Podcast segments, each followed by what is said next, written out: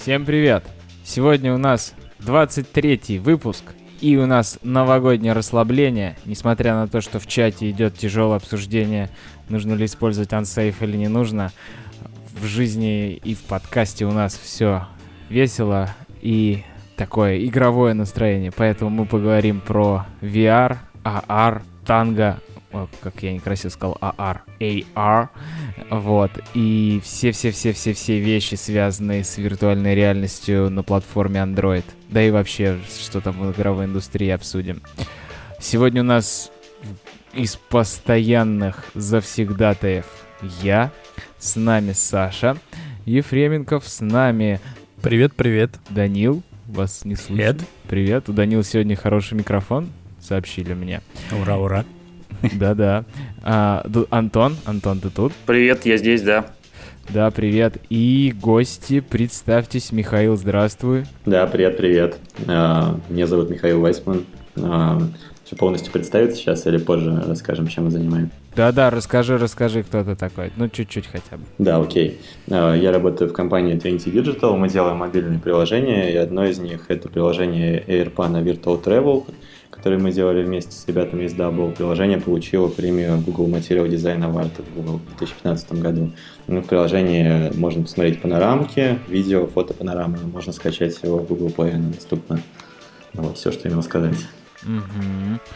И Саша, Саша, привет. Да, привет, здорово. Ну, я работаю в компании Мера, а, мы аутсорсим, делаем крутые VR-проекты, и сейчас конкретно в данный момент занимаюсь э, приложением, крутым видеоредактором очевидным под Android, но с возможностью делать всякие крутые штуки прямо на самих камерах, типа GoPro и так далее. Ну и у нас есть поддержка 360 видео, и будет еще очень много крутого VR-стафа, VR-контента очень скоро. Это так, Звучит с последнего. Круто. Звучит очень круто. Давайте сразу из огня в полымя, давайте новости пока разработки не будем обсуждать, а пройдемся как раз-таки по всей нашей тематике VR. А, первый вопрос у меня к вам обоим, отвечайте, кто хочет. Первый, вот вышел, значит, Daydream.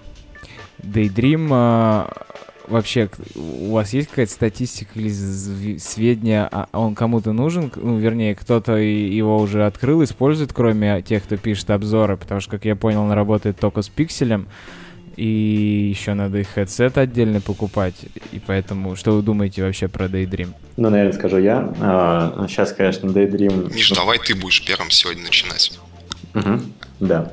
А, Daydream устройств, а, Daydream headsetов, я думаю, что сейчас продано, конечно, немного, но связано это с тем, что а, нормально он работает только с пикселем, но, тем не менее, сейчас активно выпускается приложение,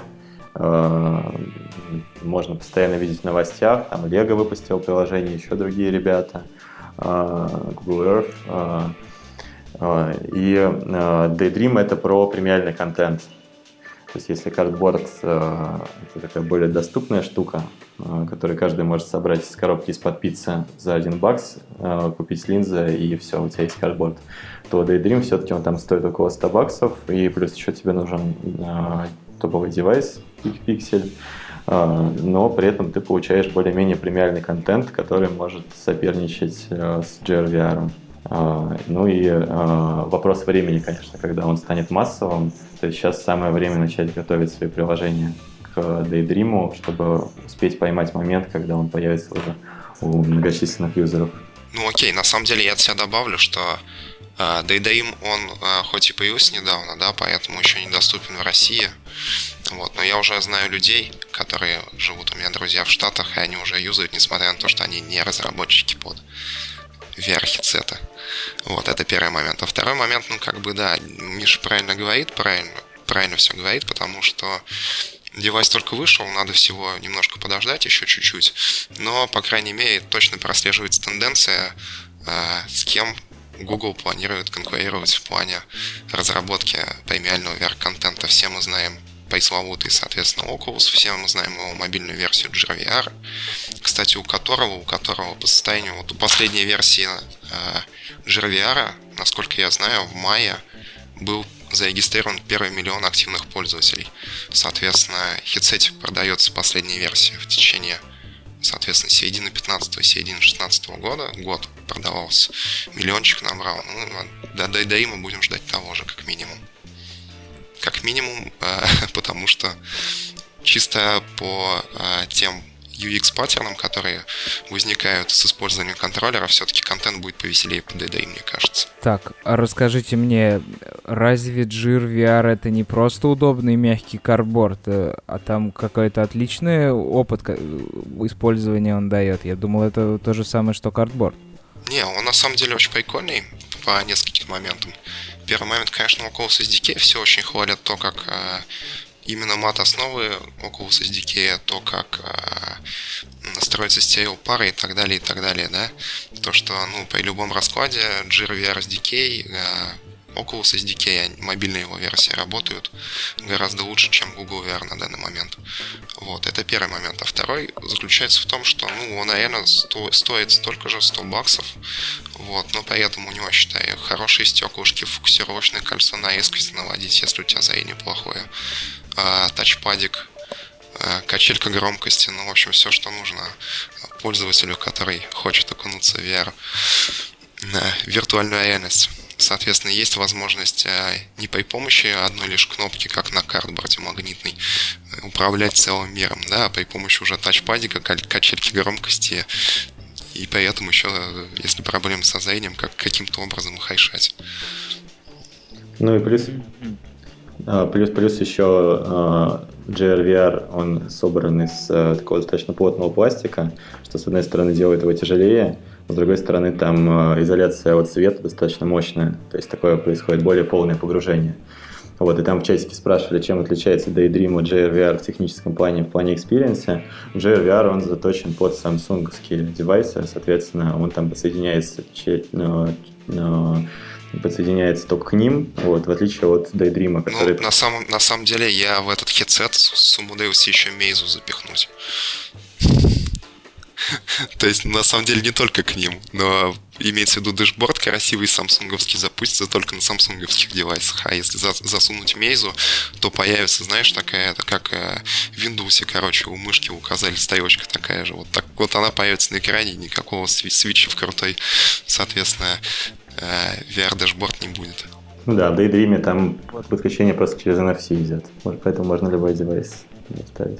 Угу. А вот спрашивают дальше, раз GirVR связан с Oculus, подходит ли контроллер от Oculus? А, я, конечно, честно говоря, не пробовал, но мне кажется, нет, ну, чисто судя по опишкам. А что предоставляет, говоря уже от раз о разработке, что GirVR предоставляет, чего не предоставляет? Вообще, не, давайте по порядочку. Расскажите, какие есть SDK, что Google предоставляет и что другие разработчики платформ предоставляют для VR на Android. Да, крутяк. Миша, ты хочешь что-то сказать? Ну давай ты начни, я что подсоединюсь. Ну ладно, это на самом деле моя любимая тема. Ну, давайте с Oculus начнем, а если что, Миша потом про Google VR и AirPan расскажет. Ну вот, соответственно, смотри, у Oculus все просто. У них есть э, версия, которая подключается к десктопу Oculus Rift, так называемый, да, несколько версий. И есть э, версия, сделанная совместно Oculus и Samsung, которая рассчитана под самсунговские телефоны. Соответственно, существует Oculus SDK для, того, для работы с э, десктопным хедсетом. И существует также его мобильная версия. Написано все это дело на C++, но есть еще народные умельцы, которые это на Java портанули. Можно на Java писать. Вот это так вкратце об Oculus, если говорить. Ладно, молчание. Тогда я еще про Google VR расскажу. Ну, соответственно, Google VR это такая библиотечка, при, которой, при помощи которой можно писать под Cardboard и под DayDaim. Вот. Соответственно, на самом деле одна SDK-шечка по две платформы, и это очень-очень круто. Вот. Написано на Java было очень долгое время, с 15 по 16 год. До Google, с Google I.O. 15 до Google I.O. 16 существовала версия, написанная на Java. В этом году в мае появилась прямо в день Google I.O. версия под NDK написанная э, на C++, то есть можно и на C++ писать. Ну вот. Соответственно, про плагины на Unity я не, не буду говорить, потому что, ну, на самом деле, сейчас у каждого уважающего себя разработчика VR-хитсетов и VR-SDK есть плагин для Unity, тут все по умолчанию всегда есть. Такая штука. Ну да, и, соответственно, в библиотеке э, Google VR э, как Саша заметил, поддержка и Daydream, и разработка под Daydream, и под Cardboard. И кроме того, там есть и крутилки панорам, то есть вы можете из коробки запустить просмотр панорамок. Есть всякие другие плюшки. Вот, это все можно посмотреть, поиграться с этим, пособирать ну, на сайте developers.google.com, скачать примеры и собрать у себя, посмотреть, как все это работает. Ну, кстати, единственное, что Google VR, он, мне кажется, гораздо приятнее в плане, если, ну, ты такой сел, нубчик, э, решил что-то под VR написать, простите. вот, но гораздо, ну, порог вхождения, если говорить о пороге вхождения, то если писать под Cardboard, использовать Google VR, то в Google API не то чтобы поприятнее, но они, по крайней мере, э, очень хорошо задокументированы, в отличие от Oculus. Очень все понятно на а, официальной страничке Google VR все описано, соответственно, порог хождения гораздо ниже. Вот. И опишечек, конечно, меньше у Google со стороны Google VR представляется, но они просто мега понятны. А вот у Oculus в этом плане очень большая проблема есть. То есть мы открываем man, в мане написано что-то, что нужно сделать, те же самые сэмпл построить, и на самом деле нифига он не так их надо строить. Вот. Это полный кошмар первый раз построить э, мобильную версию Oculus SDK, забилдить симпляк под Android. В общем, ну, реально гораздо больше времени потратить. Не говоря уже о том, что если писать что-то интересное, что-то стоящее, в опишках Oculus может заблудиться, в опишках Google VR нельзя заблудиться, а получится то же самое в итоге. Ну да, и кроме э, гайдов по непосредственной разработке, э, есть еще гайды о том, как правильно дизайнить, как правильно проектировать приложение для Cardboard, для Cardboard ну и для Daydream, Ну, это, кстати, и у Oculus тоже на сайте есть. Ну, там стандартный набор Fuse Button и так далее, и так далее. Но... Не-не, давай расскажи действительно, не и так далее, и так далее, а что там нужно кто не читал, потому что мы никто не читали, нам интересно, что нужно делать, чтобы разрабатывать хорошее. Ну, пон- пон- понятное дело, что ты ограничен в VR-спейсе тем, ну, имеется в виду, как бы, вот когда ты работаешь с обычным Android-приложением, ты руками клацаешь по дисплею. Когда ты находишься в VR-спейсе, вставил фактически свой смартфон в картборд или Gear VR. Получается так, что ты экран уже не потыкаешь, и вот то, что тебе разработчики хедсета предоставили, какие элементы управления, те ты можешь использовать. Отсюда и вырастают UI и UX паттерны. Вот, соответственно, ну вот самый э, простейший, да, вот э, когда, считай, на картборде была одна магнитная кнопка, был вот как раз вот этот вот э, так называемый тейгер ивент с картборда, э, извиняюсь, на, в приложуху в андроидовскую приходил через Google VR SDK, когда магнитную кнопку дергали. Соответственно, там на самом деле ловился про простейший, вот она реально магнитная кнопка была, ловился простейший ивент с магнитометра, что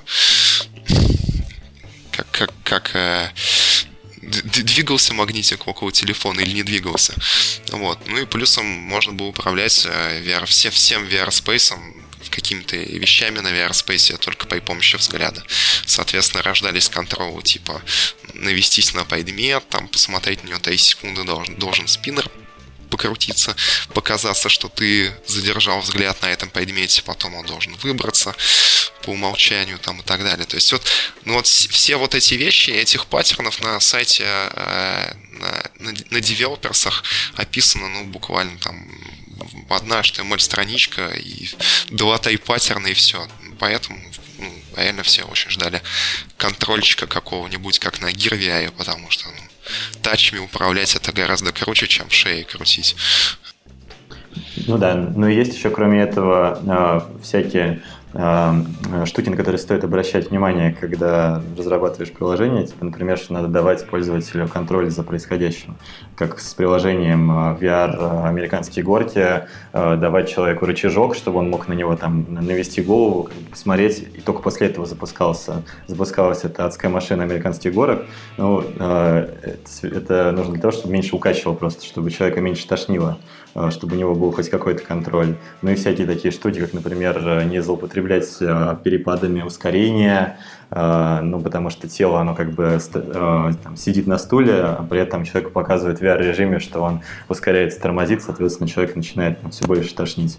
Про виртуальное ускорение ты говоришь? Да, вир- виртуальное ускорение, да, речь про... Игровое. Угу. Миш, на, на этом моменте все любят про нос еще говорить. А, нос, да, да, это класс. Нос, но нос это самая главная фишка VR. Да, расскажи про нос.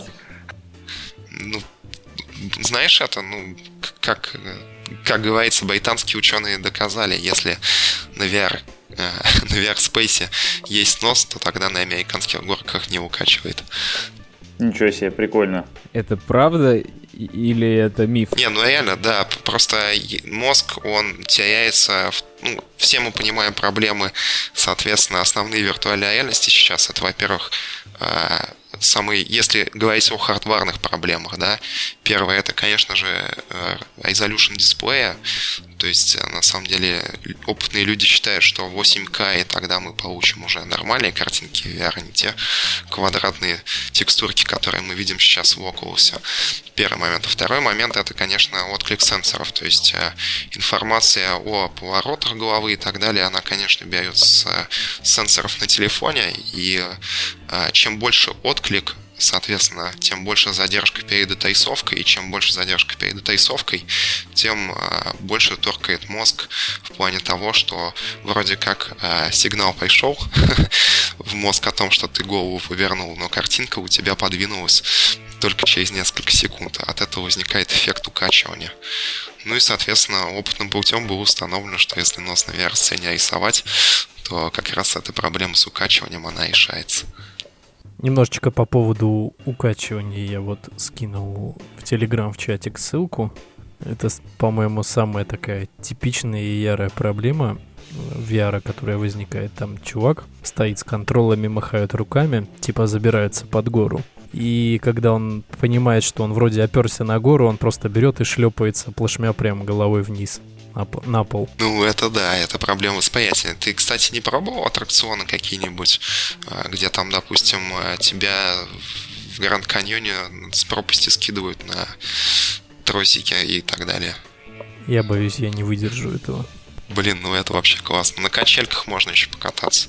Есть такие, знаешь, аттракционы в э, торговых центрах стоят, где качельки с около в которые ты садишься, а тебе около сейф на голову одевают. Вот там тоже нормально укачивает. Ну, прям острое ощущение получается. На качельках э, раскачиваешься и, короче, падаешь в конце над Парижем.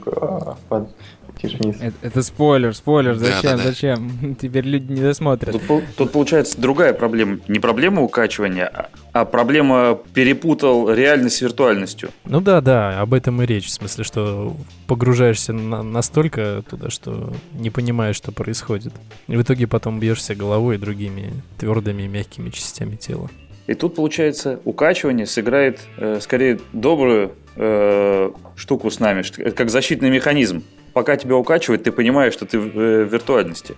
Не, ну реально, мы сейчас говорим, э, ну, как бы виртуальность, реальность перепутали, да, ну а что в принципе такое реальность, да, то есть это набор осязательных, обонятельных, видимых рецепторов, да, то есть если человека просто где-нибудь закрепить в подвешенном состоянии, найти ему на голову этот окулус или какой-нибудь другой VR, он в принципе может себя чувствовать э, как в реальности. С, с этого начинается как раз-таки э, Designing for Google Cardboard статья, вот, которую мы обсуждали, про паттерны и то, как надо разрабатывать, что вообще вся, все это укачивание, откуда оно взялось. Что это на самом деле э, супер старый защитный механизм, который нам достался от предков э, далеких Homo sapiens, э, защитный механизм на случай, если человек там сожрал действительно каких-то там, не знаю, не тех корней, и, короче, дальше организм просто видит другое, э, нежели ощущает тело. Ну и как защитный механизм, укачивание, тошнота, все дела. Ну и по сути это вот воспроизводится в, там, VR-реальности. Угу. А вот расскажите мне, я тоже был на качельках, которые как-то на Мобиус привозили в прошлом году с Окулусом, и абсолютно был уверен, что это фейк, что сейчас я сяду и буду давать себе отчет, что это пиксельная графика, плохое разрешение, latency, задержка в э, вращении головой. Но когда я сел на эти качелики, и они начали качаться, и мой виртуальный персонаж начал летать между домами, я так ухватился. Я сказал, все-все, ребята, я вам верю. Меня не затошнил, но стало очень не по себе. И реально ощущение, как будто ты качаешься на огромных качелях, хотя все понятно, что это обман и ничего настоящего. Но когда в помимо вращения головы и картинки под, подмешивается еще вестибулярный аппарат, а ты качаешься на реальных качельках и плюс несмотря на то, что небольшая амплитуда, все равно кажется, что а, -а, я лечу, так страшно, остановить, остановить. И, в общем, вот это подмешивание дает супер эффект. И вот у меня в связи с этим вопрос. А, ребята, которые уже давно вы разрабатываете, и вы уже такие матерые, потрепанные, а, опытные пользователи VR-хедсетов, скажите, чувства не притупляются, вы не научились лучше различать реальность с виртуальностью или по-прежнему мозг также ведется? Ну, я не знаю, как Мишу, но меня уже так не торкает. Ну... Дозу надо увеличивать, дозу увеличивать. А это, чуваки, знаете, э, раньше были такие штуки в 2005-2009, э, называются э, ЛСД? Э. Вот все, вот слова виртуальная реальность из подкаста вырезаем, и, и, и вообще непонятно будет о чем. Аудионаркотики, помните? Были такие, это ты там включаешь, и у тебя типа это галлюцинации. Ну там да, просто да, пускали звук высокочастотный, типа говорили, что это должно торкать. Меня не торкало, я пробовал, вообще никакого эффекта. Как дурак 20 минут сидел в темноте перед сном, слушал, слушал. А говоришь, не торкало, слышишь? Если бы не торкало, 20 минут не сидел бы. Ну не, VR там ну, реально прям действует. VR-свет включить можно. Ну внутри шлема. Внутри шлема, да. Внутри своей головы. Не, кстати, на самом деле в разработке VR она тренирует вестибулярку, вот я прямо реально говорю. Мне кажется, что если так вот лет 5 подеялпить под VR, можно будет по канату ходить спокойно. Над этим самым Гранд Каньоном и вообще не качнет. Ну, ну, кстати, можно советовать врачам, типа, приходят к ним люди, такие говорят, что-то меня, блин, укачивает просто. Они такие прописывают разработку под VR и отправляет человек. Такой, все, вам надо поразрабатывать год под VR. И все, через год все надо. Слушайте, ну, значит, надо делать медицинское приложение под VR. А, я делал, между прочим.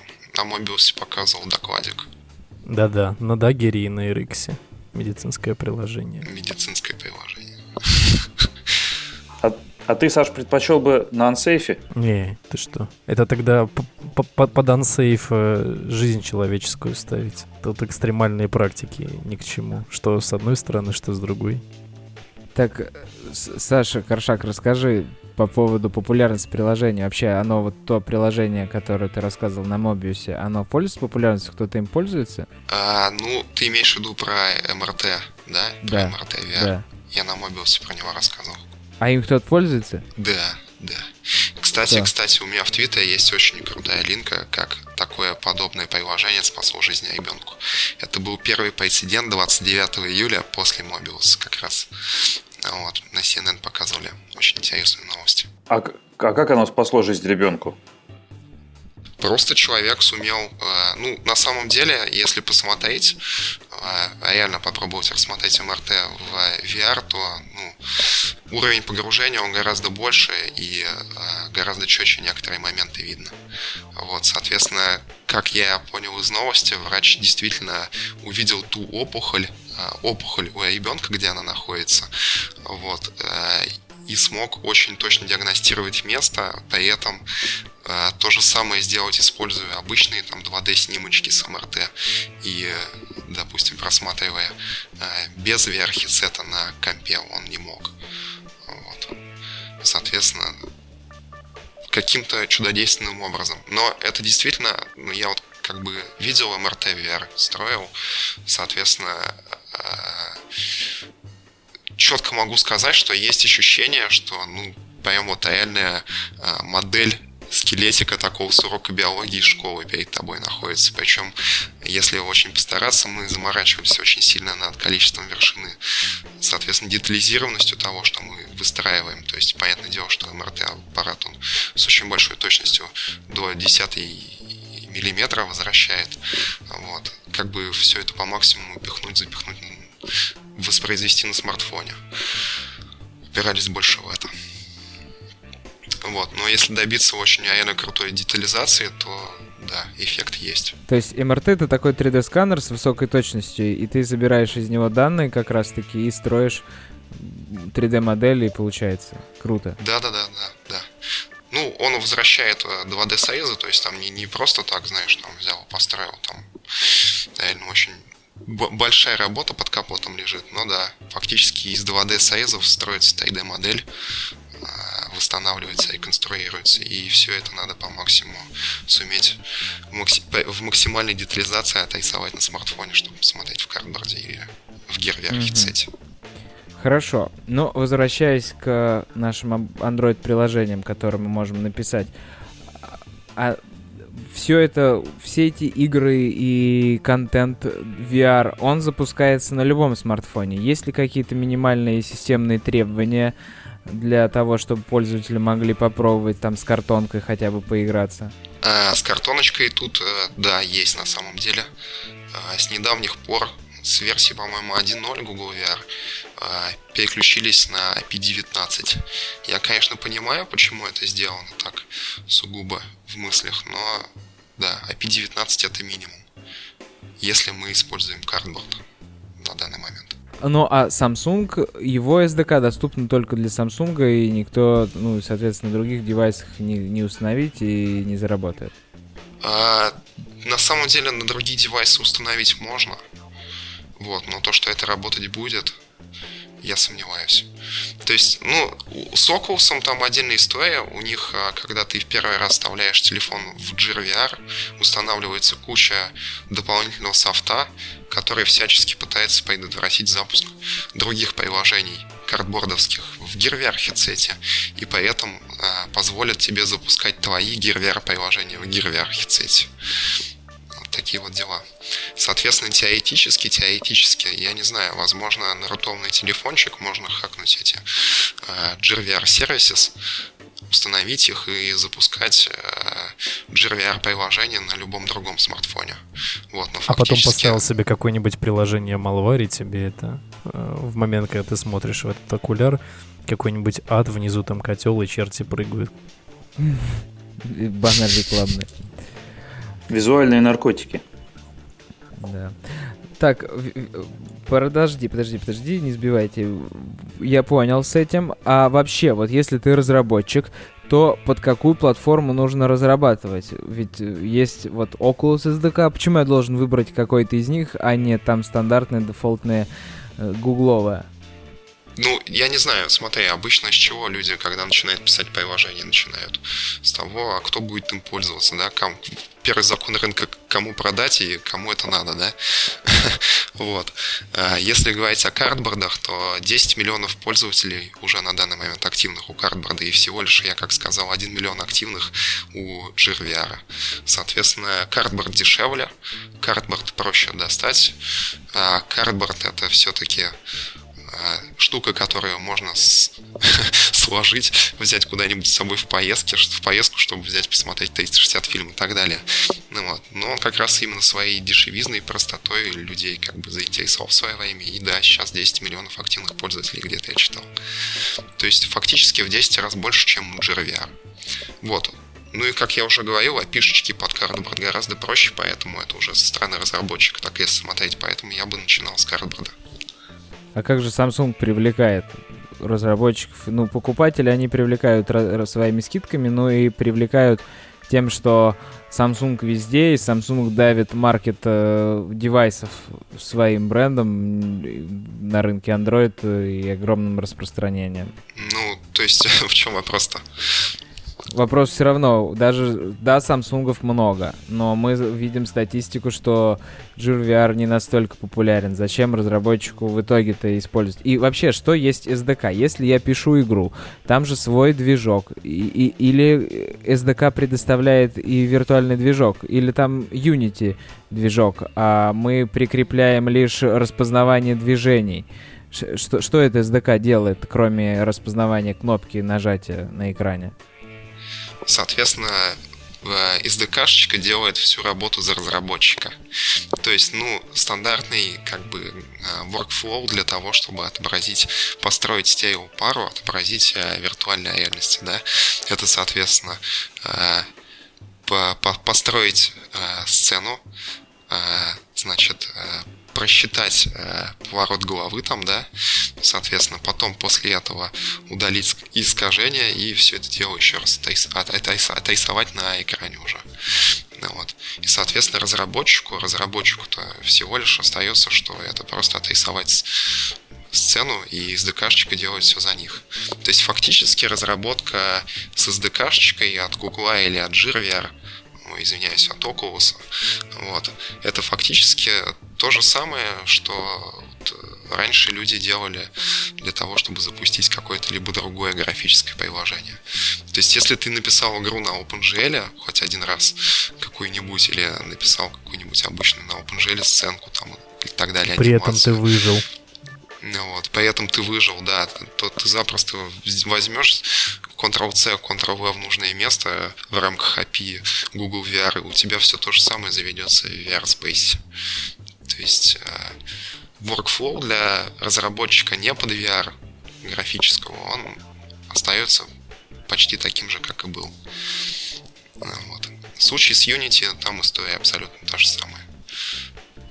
Ну, с Unity вообще я ожидаю, что всего лишь два клика я выбрал. Экспортнуть в, G, в Oculus SDK, экспортнуть в Cardboard SDK, и оно полетело. Нет, ну, там, там чуть-чуть, побольше, чем два клика. Там действительно можно вы, выбрать target, вот, но как бы объект камеры, да, ребят, понимаем все, о чем идет речь.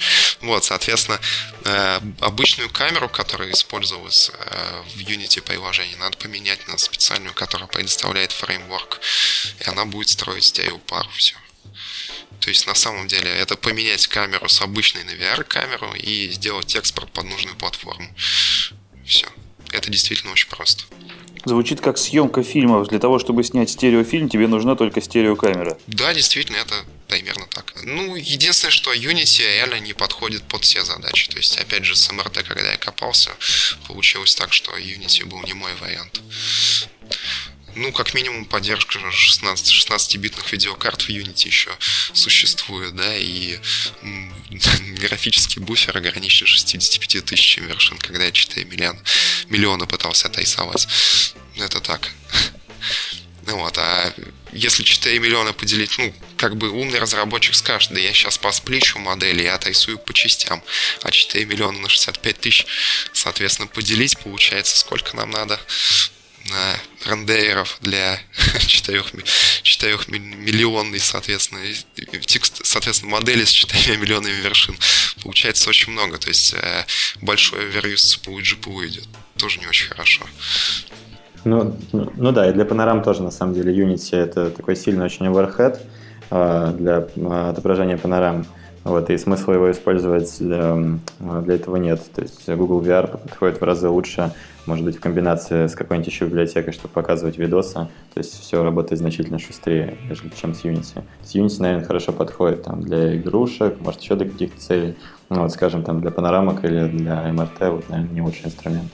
Панорама, она же, получается, не стереоскопичная, то есть она плоская. Ну, она может быть и стереоскопичная, в принципе, то есть, ну, бывает разное. Да, есть да. Гай, гай, ну, соответственно, горизонтальная и вертикальная стереопара действительно у тебя может быть то, то, то же самое эквидистантные проекции, как в моновидео, то есть в обычной панораме. Может быть она, соответственно, сверху, снизу будет, справа, слева. И да, движочки, SDK-шечки умеют это обрабатывать, можно получить поймальные кульные TD 360 видео в хедсете. Причем можно прям посмотреть демки какие-нибудь прям в там, браузере э, на девайсе вбить э, на Карпановском. Карпана есть такой движок, вот у них на сайте там есть э, самые разные панорамы, то есть можно даже ничего не собирать, просто посмотреть. Ну, кстати, в, в гугловских демках есть демка, называемая Конга. А, и, кстати, а, в CodeLab, ну да, который проводили mm-hmm. на Google I.O., э, была демка с, с животными, там, сафари и так далее.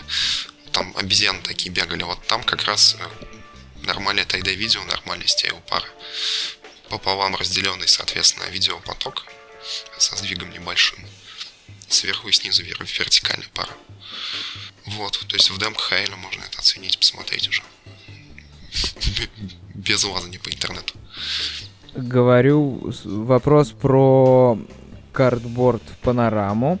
А, есть же камера, стандартная гугловая камера, которая уже сто лет устанавливается на Nexus и многие девайсы по умолчанию, в которой есть режим панорама. Но также есть картборд панорама, отдельное приложение от Google, которая, правильно ли я понимаю, что снимает как раз-таки стереопару, или же, ну, с двух ракурсов а, для каждого глаза отдельно, или же это то же самое, просто для популяризации вынесено в отдельный продукт? А, фишка в том, что там немножко разные панорамы, у них формат отличается. Соответственно, для новых панорам, 360 панорам, которые совместимы с картборд приложениями, используют свой специальный фреймворк. Вот. Но, тем не менее, тем не менее, можно из новой панорамы старую получать. У них даже сайте для этого есть. Да. Storage googleapis.com, cardboard камера, конвертер.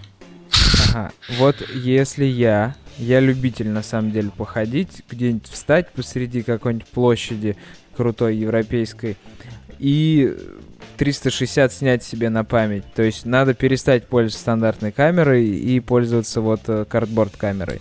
Да, она прикольная. Она, кстати, еще звук пишет. Вот э, когда запишешь панорамку в картборд камере и вставишь в headset, такой небольшой эффект дежавю возникает. То есть ты видишь картинку, вот, слышишь звук, который уже слышал реально немножко прикольно. Мне как-то ну, так ребята на работе засняли, как я на митинге с заказчиком разговариваю. Сделали панорамку, записали это на аудио, потом мне показали, у меня шок был небольшой. Круто. Круто. А там просто картинка статичная же, без видео. Да, вот там статичная нас... картинка 360, но с аудио. Вот вопрос, как раз правда. Полтора года назад на Google I.O. был показано head, не headset, а сет из, э, я не помню, скольки, 9, по-моему, 12 ты, GoPro. Ты про проект Odyssey говоришь. Видимо, да, да, вот э, там были GoPro такие на кольце по кругу расставленные, и это должно снимать было 360 видео, которое супер там на, благодаря облакам Гугла невероятно мощным обрабатывалось и создавало 3D-контент, как раз-таки стерео-видео картинку в высочайшем разрешении. Невероятно круто. Что с ним? Оно живо.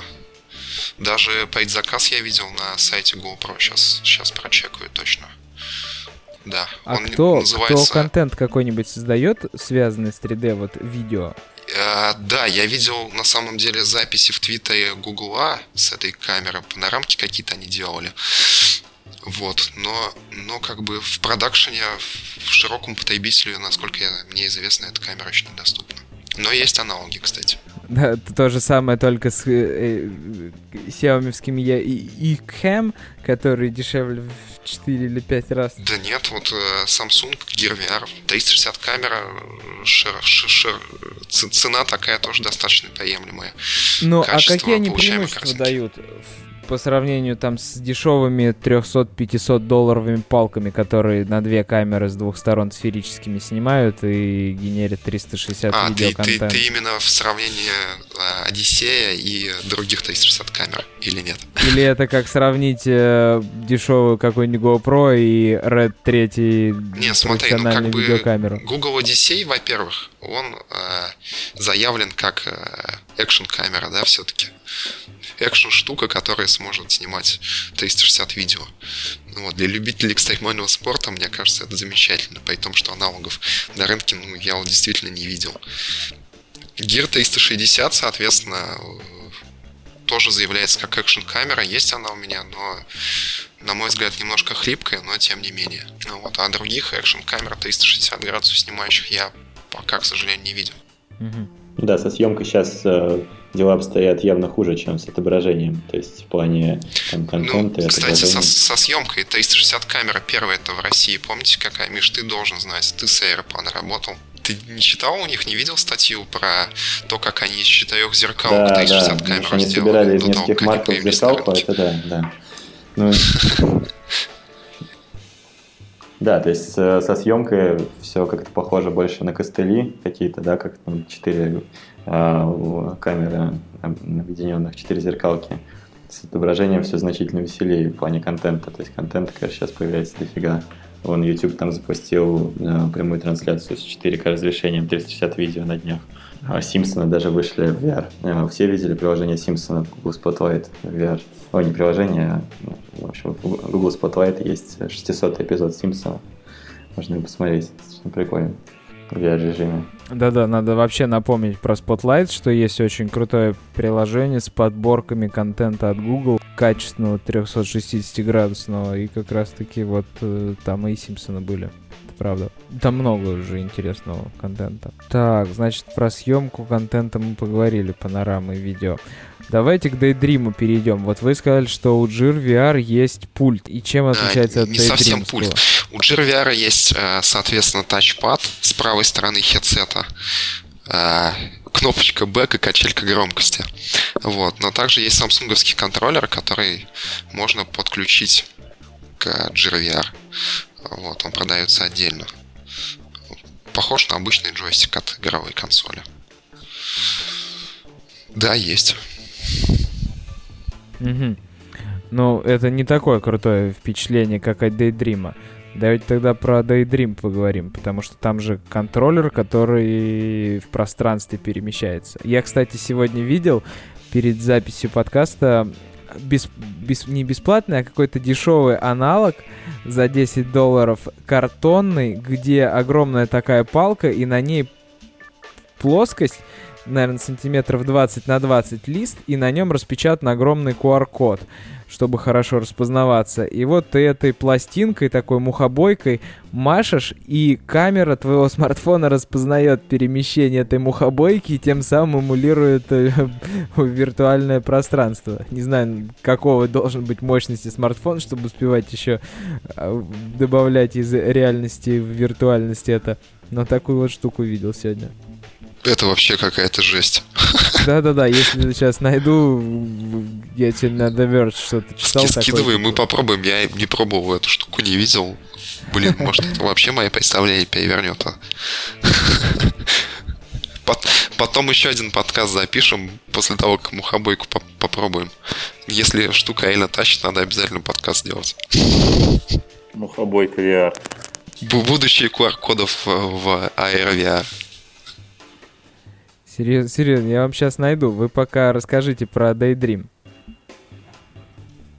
Что, что вообще, что он нового внес? Есть ли там лончер, который обещали на Google I.O., и как с этим пультом работать?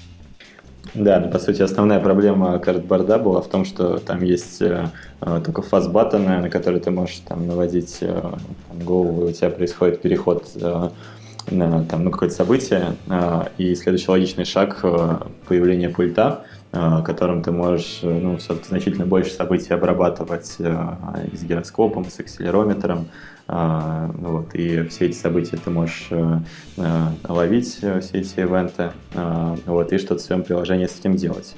Вот, ну и, соответственно, плюс к этому, да, появился лончер, а, что еще можно про него сказать? А, ну, премиальный контент, то есть Google будет значительно а, внимательнее ревьюить приложения, выходящие с поддержкой Daydream, и порнуху, скорее всего, не получится запостить. А так нет уже вообще порно-приложений в Google Play, поэтому как бы логично. Ну да, ну, ну тут, тут прямо вообще, короче, нет шансов. Даже, скорее всего, если будет какой-то не очень качественный контент. Даже запускать нельзя будет. Ну, плюс еще... Ну, может, Samsung у себя пустят. Вот, чем. А ты спрашивал, Денис, чем, чем Samsung будет бить? Победят те, кто будут дружить с порноиндустрией, я вот отвечаю вам. Антон, а с чего вдруг такие у тебя вопросы? Что? А с чего вдруг у тебя такие вопросы? Это же миллиарды долларов быстро, быстро добываемых.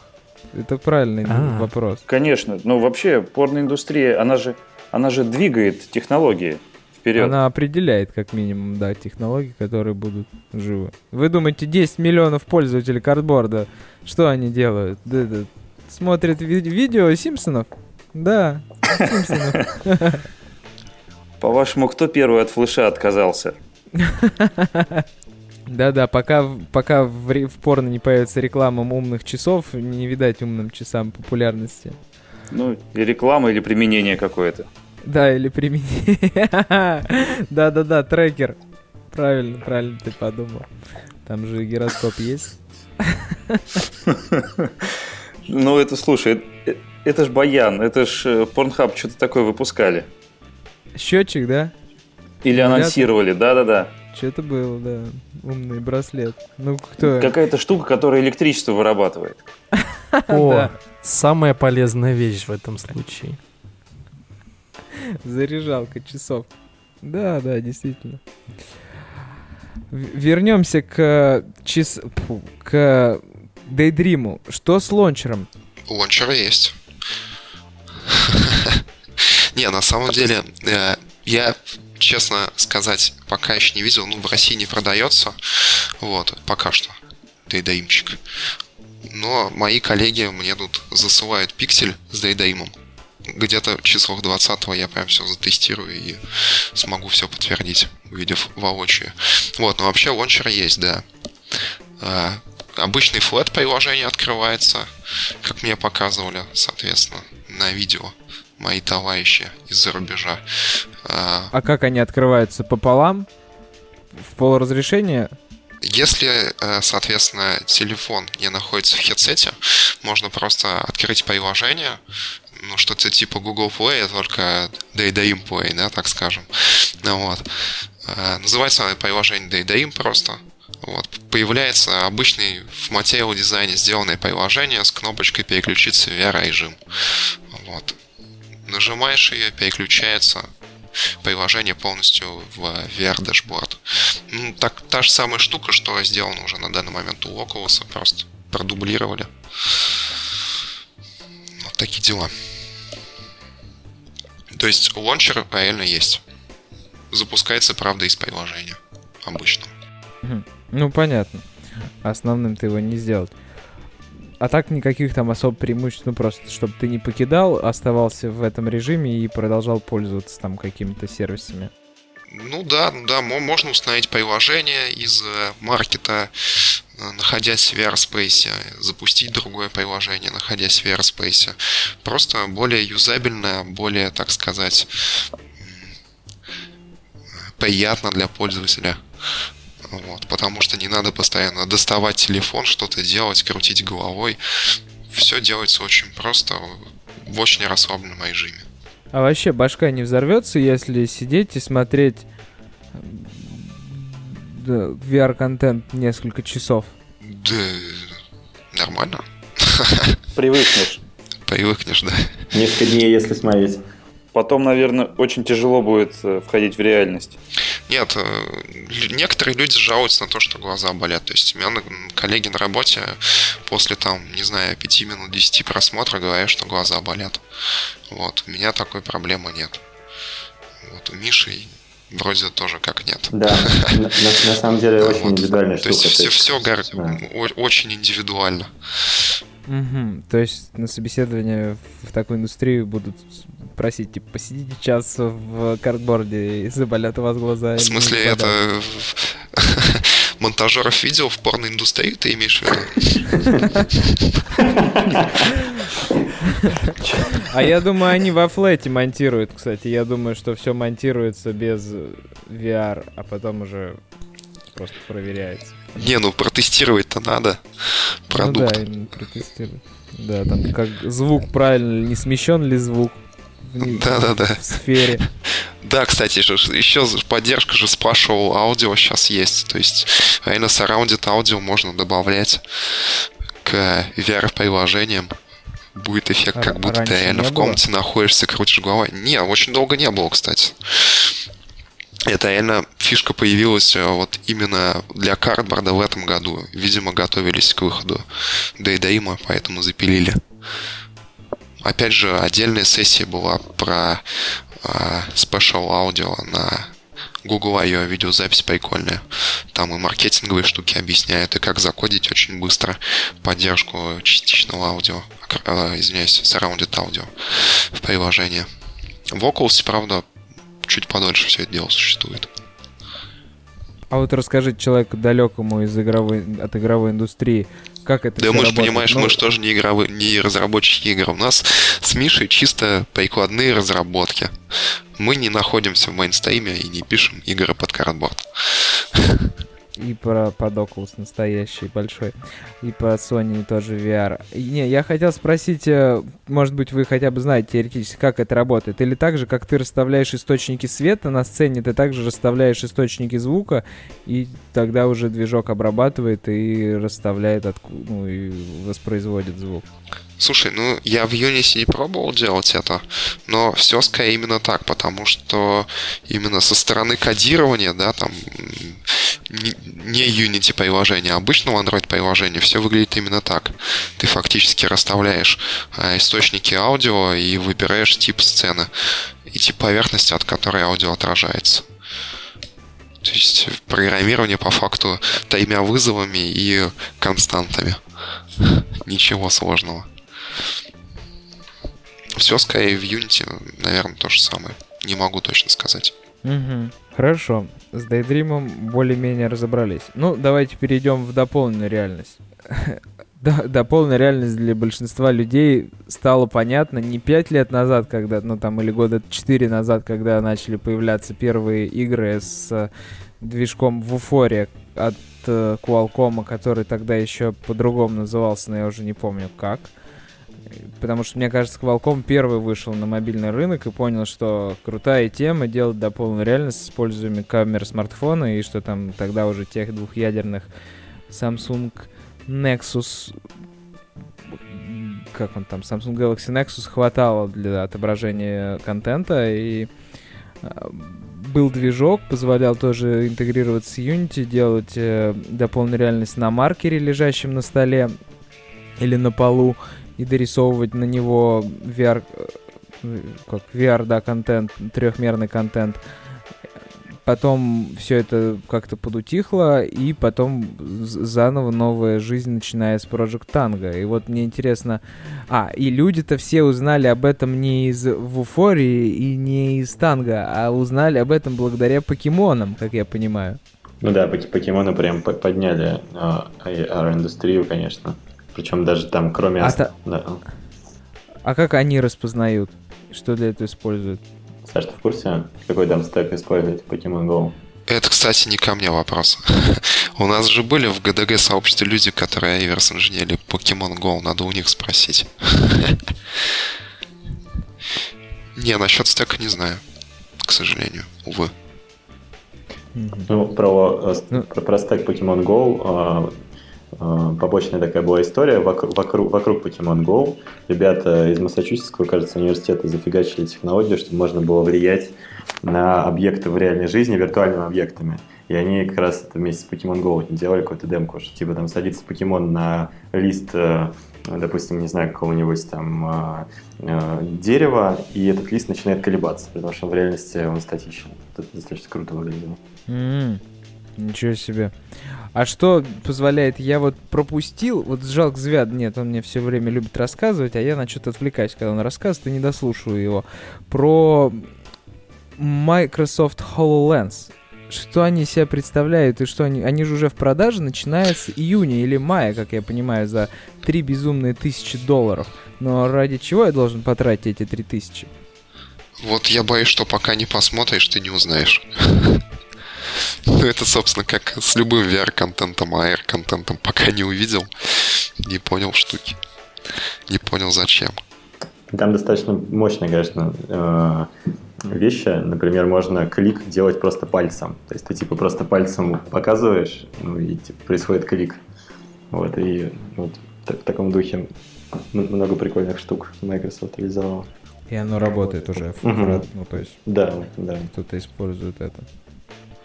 Ничего себе. Но есть же шанс, что оно умрет, как умерло Google Glass в свое время. То есть круто, но что-то не зашло.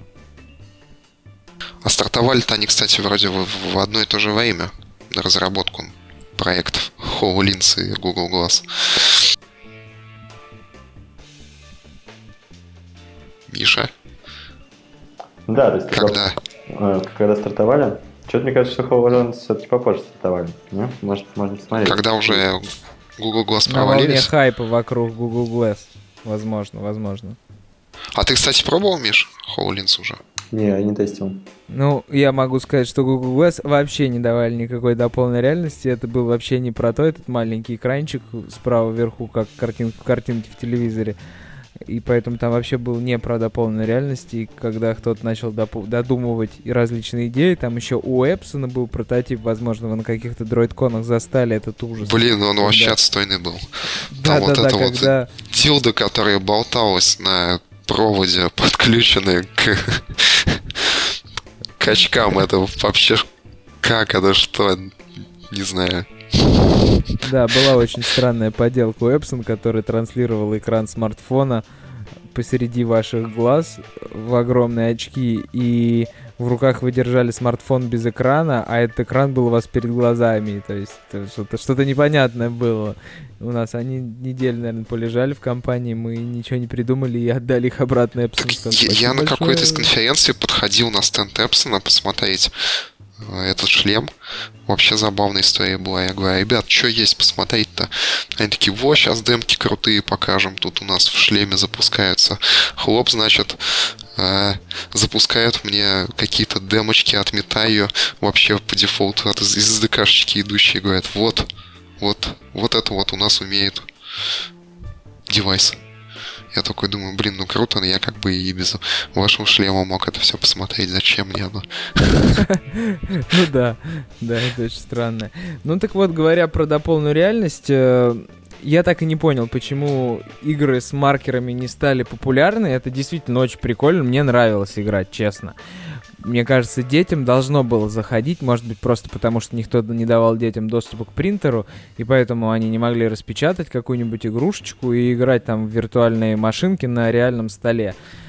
Но там было много контента, и я даже когда преподавал у себя в университете, у меня студенты создавали там микромашинки радиоуправляемые, которые гоняли по реальным поверхностям. Все прям работало очень круто и разрабатывалось в Unity очень легко.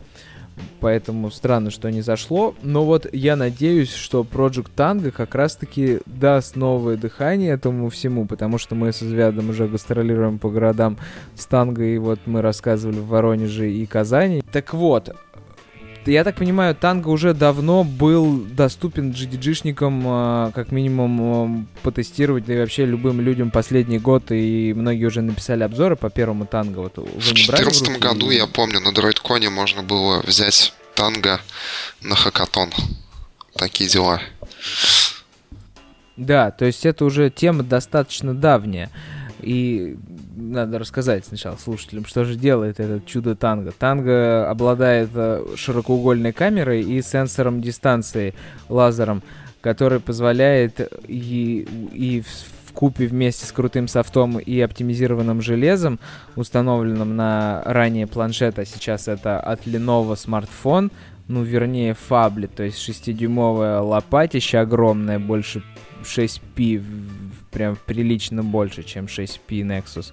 И этот софт и железо в совокупности позволяют очень круто сканировать пространство в радиусе двух-полутора метров от устройства и строить мгновенно 3D-поверхность э, всего, что вокруг находится, причем еще и покрывая их текстурами, теми, которыми они покрыты в реальности.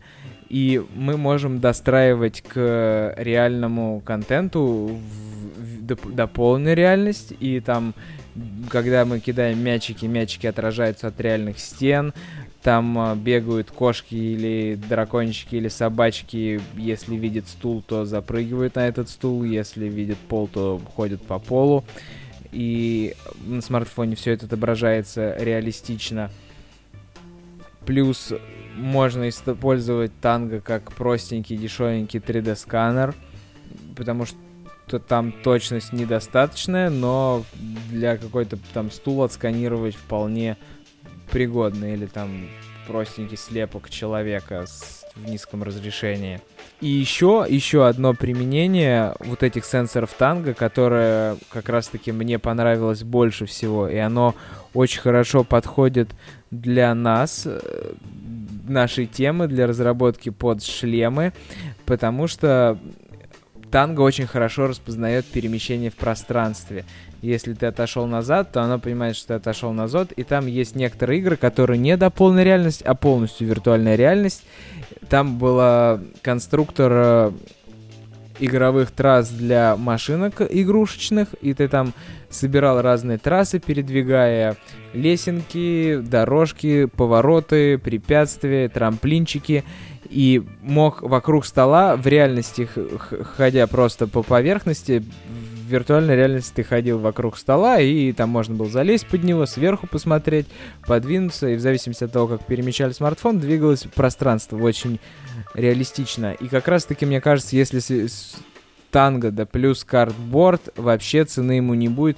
Но есть опасность. Вот я нашел опасность во всем этом, что нос разбивается на раз, два, три или коленки. Потому что я подумал, как круто можно же сделать квест, где ты ходишь в, как в реальной жизни, ну, шевелишься. Но для этого нужно находиться на стадионе или каком-то безмебельно большой комнате, чтобы не врезаться, когда увлечешься и начнешь искать какой-то тайник в, сосед... в другом конце виртуальной комнаты. Ну да, то есть ты мало того, что еще в виртуальной реальности нету носа и тебя укачивает, потом возвращаешься в реальность, и ты, блин, ты в реальности даже расфигачил, и думаешь, ну ё-моё. Вообще насчет танго... А, насчет танго... Не, реально очень тяжело. А, да, извини, Миш, перебил. Да, была очень крутая демка на Йо, когда там бегали динозавры всякие, поднимались на сцену и там не выходили за пределы а, помещения. Ну, это все достаточно эпично выглядело.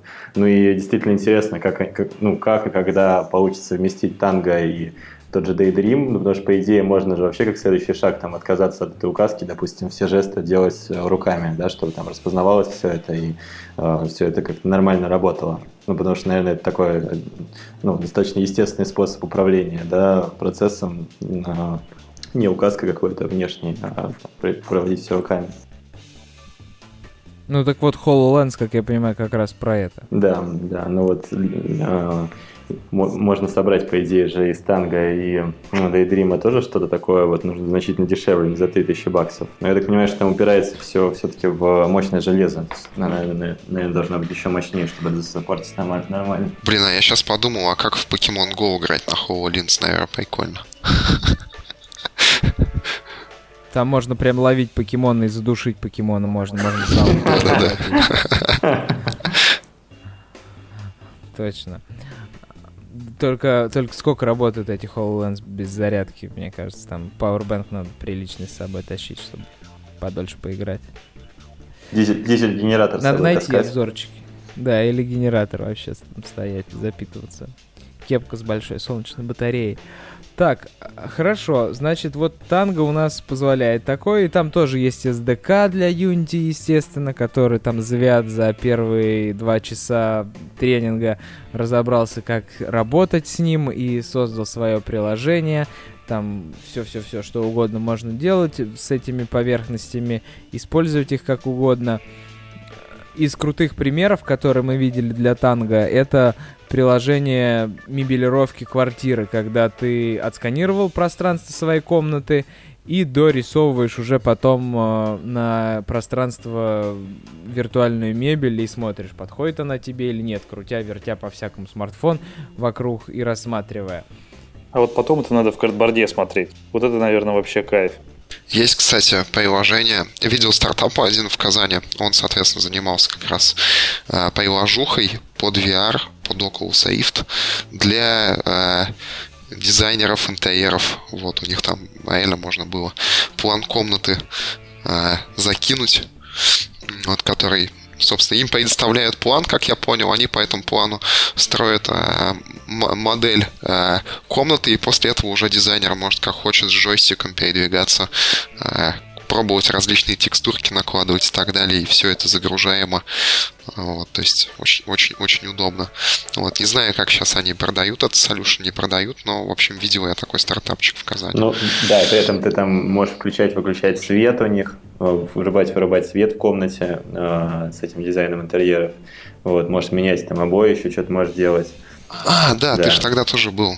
Видел их презентацию. Да, да, да. О, Единственная можно... проблема, опять же, ушатывал, очень сильно ушатывал. Вообще дичайше. Можно запилить стартап для танго э, вот с этим мебелировкой интерьеров, э, плагинчик для интернет-магазинов. То есть, типа, хочешь ты купить какое-нибудь себе кресло, и, короче, делаешь плагинчик, чтобы можно было это кресло прям посмотреть, э, как оно будет выглядеть. Да, мне кажется, нужно в России просто сделать какую-то программу, чтобы там вместе с каким-нибудь популярным журналом Каталог Икея. Каталог Икея, правда, без Cardboard а. Во. Можно стул поставить.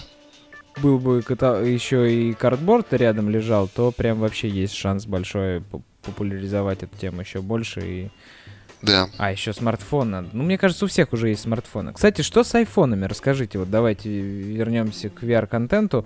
С андроидом, окей, все понятно. Ну, давайте погрешим сегодня, поговорим про яблочные устройства и требуется ли для этого еще какие-то телодвижения или все работает легко или вообще ничего нет? Ну, знаете, Там все плохо. Да, помню. Все достаточно плохо. То есть, если еще с картбордом все ну, как-то более-менее работает, то Daydream, скажем, он вообще нормально его не сопортит. Не, ну смотри, если у тебя яблоко, опять же, самые две популярные вещи, Carboard и GRVR сейчас на данный момент. GRVR мимо, потому что нет хедсета от Oculus для яблочка. Вот. С э, Google VR тоже мимо в плане контроллера и всего остального, что есть в Daydream. То есть Daydream, он работает на он-топ а, с таких системных различных штук, низкоуровневых, сделанных в Android 7. Поэтому тебе обязательно нужен Android девайс для с, Android, с установленным Android 7 для работы с DDM хедсетом. вот. А в случае яблочка, понятное дело, что никто ничего специально для Google там делать не будет.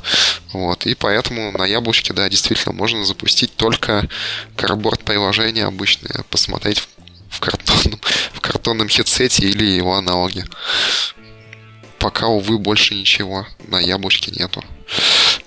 Да, ну и, кстати, возвращаясь к э, каталогу IKEA, э, прикольный был кейс у Макдональдса какого-то шведского, кажется, они делали хэппи милы, из которых можно прям было складывать картборд.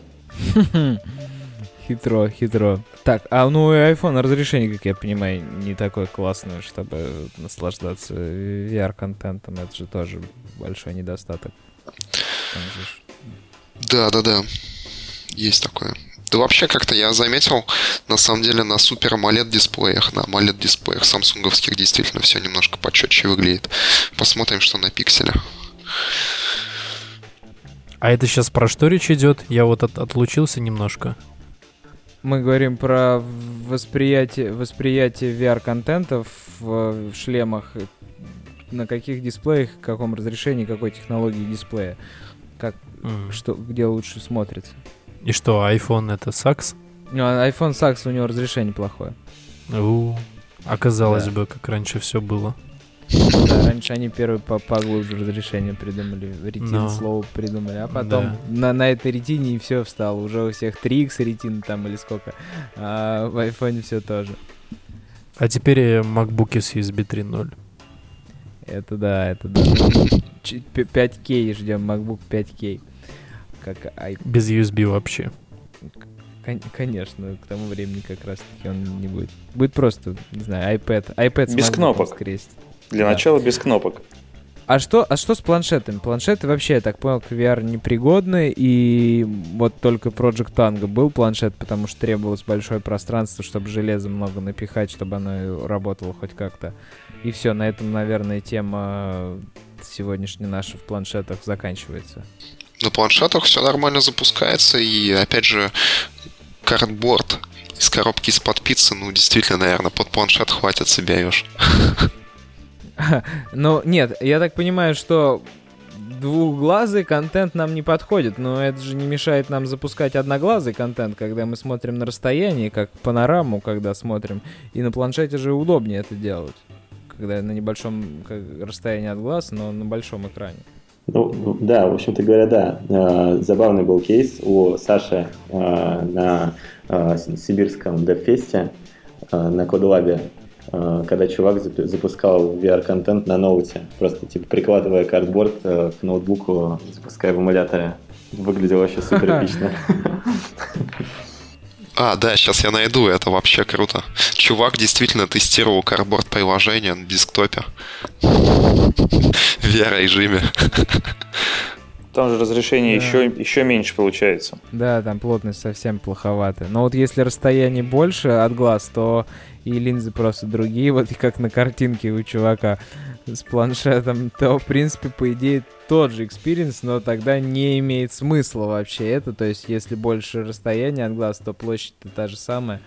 Поэтому смартфон, конечно, за глаза в этом плане. Интересно это все. А вот в Cardboard ах делали раньше дырку для камеры в неофициальных. Были ли какие-то реальные применения этого?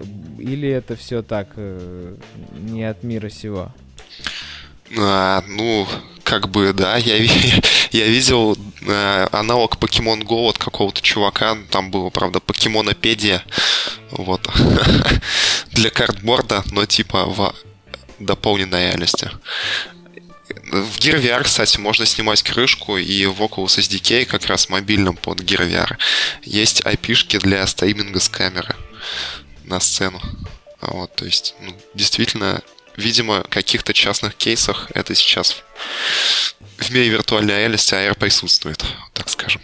Ну да, или можно, э, как, знаете, раньше были приложухи типа из серии там, для ВКонтача, что можно было там что-то писать, и он одновременно включал камеру, чтобы ты просто не упал на льду, вот, или не врезался в стену. Но можно тоже показывать VR-видео и просто параллельно транслировать какой-нибудь кусочек реальности, чтобы не врезаться никуда прохожих и прямо идти с шлемом по улице. Прикольно. Хорошо. Ну и расскажите мне под конец про рынок. Что вообще можно заработать, что вы знаете про него и сколько можно загрузок отхватить. Там сегментация по странам. Миш, давай ты начнешь, ты у нас бог маркетинга. Ну, в, плане, в плане рынка, ну, нельзя сказать, что там огромная аудитория, да, то есть это она достаточно ограничена, но вот как там Саша говорил, все-таки там 10, даже там, по-моему, под 20 миллионов картбордов продано. Вот, ну, э, скажем, там с AirPan что-то там порядка, по-моему, 50 тысяч установок, но это при том, что он там фичерился. Но с другой стороны, там абсолютно никакого продвижения не было, ничего такого. Uh, вот, ну, какие-то там топовые приложения, uh, ну, вот я знаю, что там прям вот, uh, такая самая верхняя планка, что-то они там получают прибыль, чист, при, прибыль, что-то типа, я не знаю, там 200 тысяч баксов, что-то такое. Ну, как-то вроде как ни много и ни мало, ну, типа в год. Вот, то есть, ну, все-таки достаточно нишевый рынок, даже если там попадаешь куда-то самые топовые первые места, э, ну, какого-то сверхдохода там, наверное, не стоит ожидать. Но если мы не говорим про игры. С другой стороны, все-таки тоже и приложений нормальных не так много. Э, поэтому если делаешь что-то неплохое, то вполне себе реальный шанс куда-то вырваться более-менее в топ, ну и как-то там э, что-то заработать, ну уж точно отбить э, затраты на разработку. Вот я, кстати, открыл сейчас только что э, маркет решил посмотреть, сколько заказчик у самых топовых приложений по рейтингу. Вот, соответственно, если говорить о той же самой картборд камере, про которую мы говорили, да, снимает панорама, вот, то тут 10 миллионов.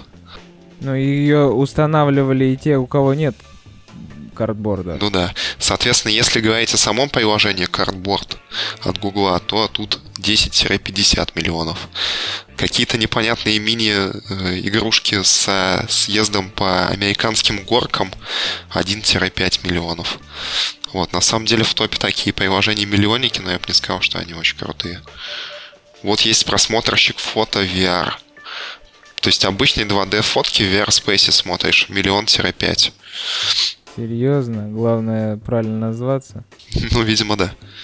А, а нету таких историй, как вот с приложением для часов? То есть приложения для часов популярны те, которые и без часов прекрасно работают. Нет ли подобного с э, VR, когда там самое популярное приложение, это приложения, которые в том числе поддерживают картборд, но э, больше для галочки, чем в реальности? Вообще есть отдельный раздел для картборда в Play? Да, есть. Ну, как в Play нет. А если картборд приложение установишь, то он есть. Фактически. Ну вот. Я не знаю, я на самом деле все, что я видел, оно было все какими-то самостоятельными приложениями, поделками такими. Не видел приложений для очень крупных брендов VR. Вот, действительно. То есть, ну, такая же история, как с часами, по крайней мере, вот из моего опыта не просматривается.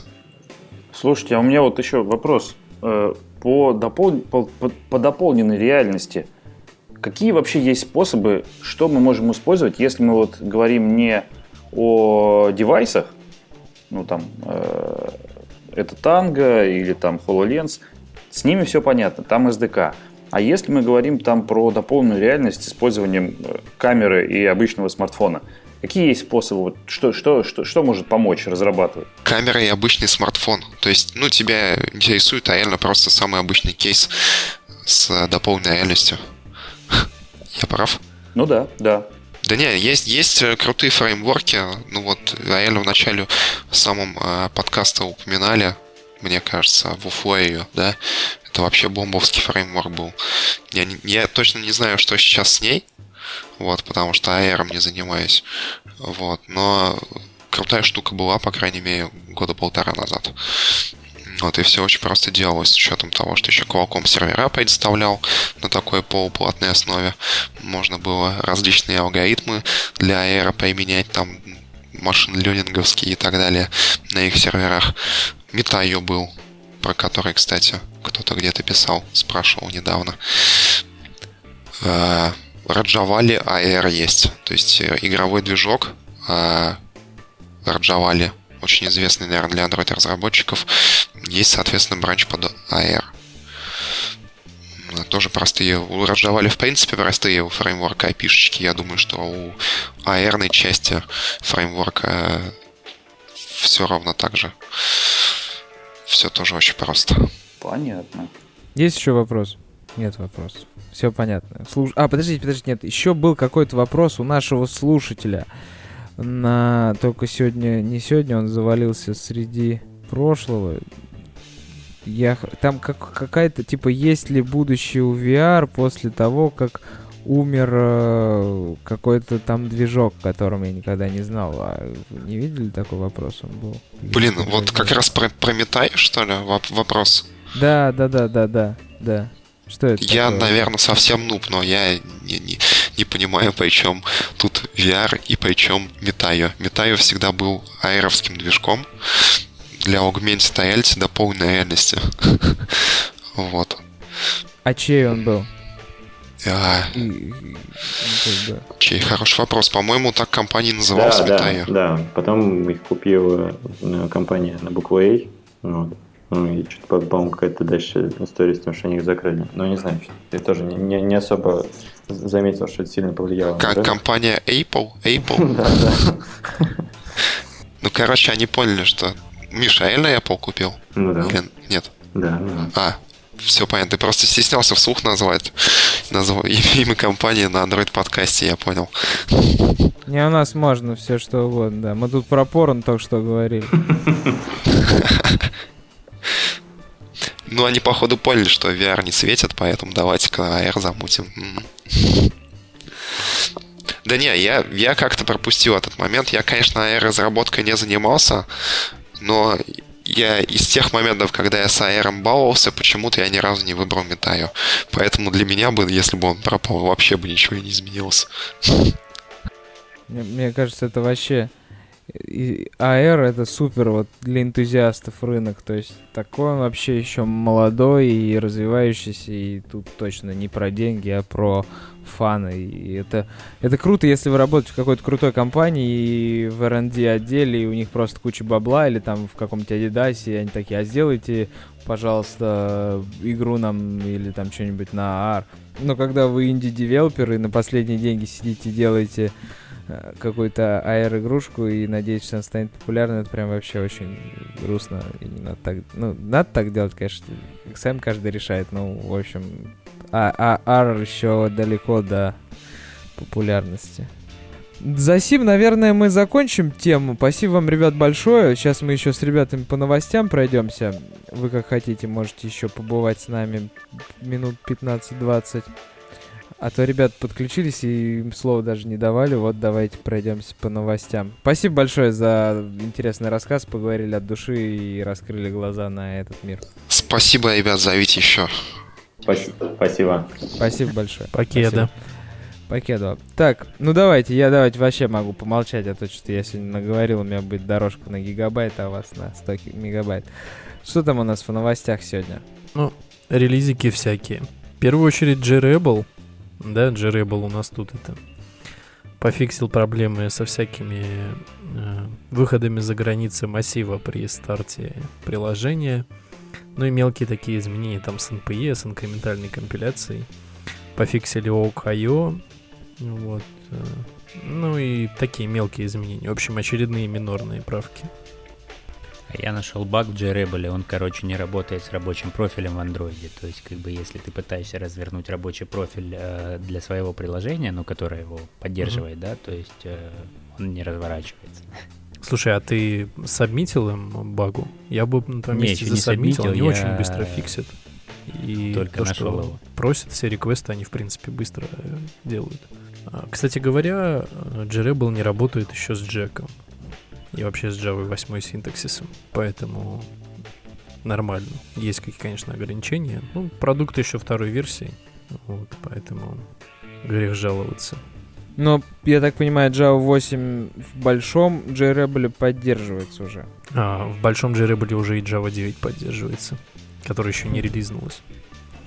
Круто. Да, а по поводу Java 8 просто там есть некоторые проблемы с э, инкрементальной компиляцией. Во-первых, потому что непонятно, как взаимодействовать с тем байт-кодом, который делает э, Jack на данный момент, потому что он сразу все это компиляет в DEX. А, по крайней мере, JRebel он это не делает, он так как бы делает свои такие blob ы инкрементальные, которые отправляет в итоге э, на девайс, и они посредством там э, такого пропаченного class loader а применяются. Вот. э, Поэтому пока непонятно, как работать им с Джеком, они еще не поняли. Вот. А все, что касается Retrolambda и всех этих штук э, с седьмым байт-кодом, все нормально. Вот. Поэтому Джек в некоторых таких чертах связывает руки, и Джеребелу в том числе. Я говорю, Джек, скорее всего, либо еще не скоро взлетит, либо вообще не взлетит. Слушай, ну у меня, по крайней мере, на пэтах он взлетает, но, понимаешь, видишь, он имеет большое ограничение. Он, то есть, процессит сразу из э, Java классов в DEX. Ну, в смысле, сначала в Jack, потом в DEX.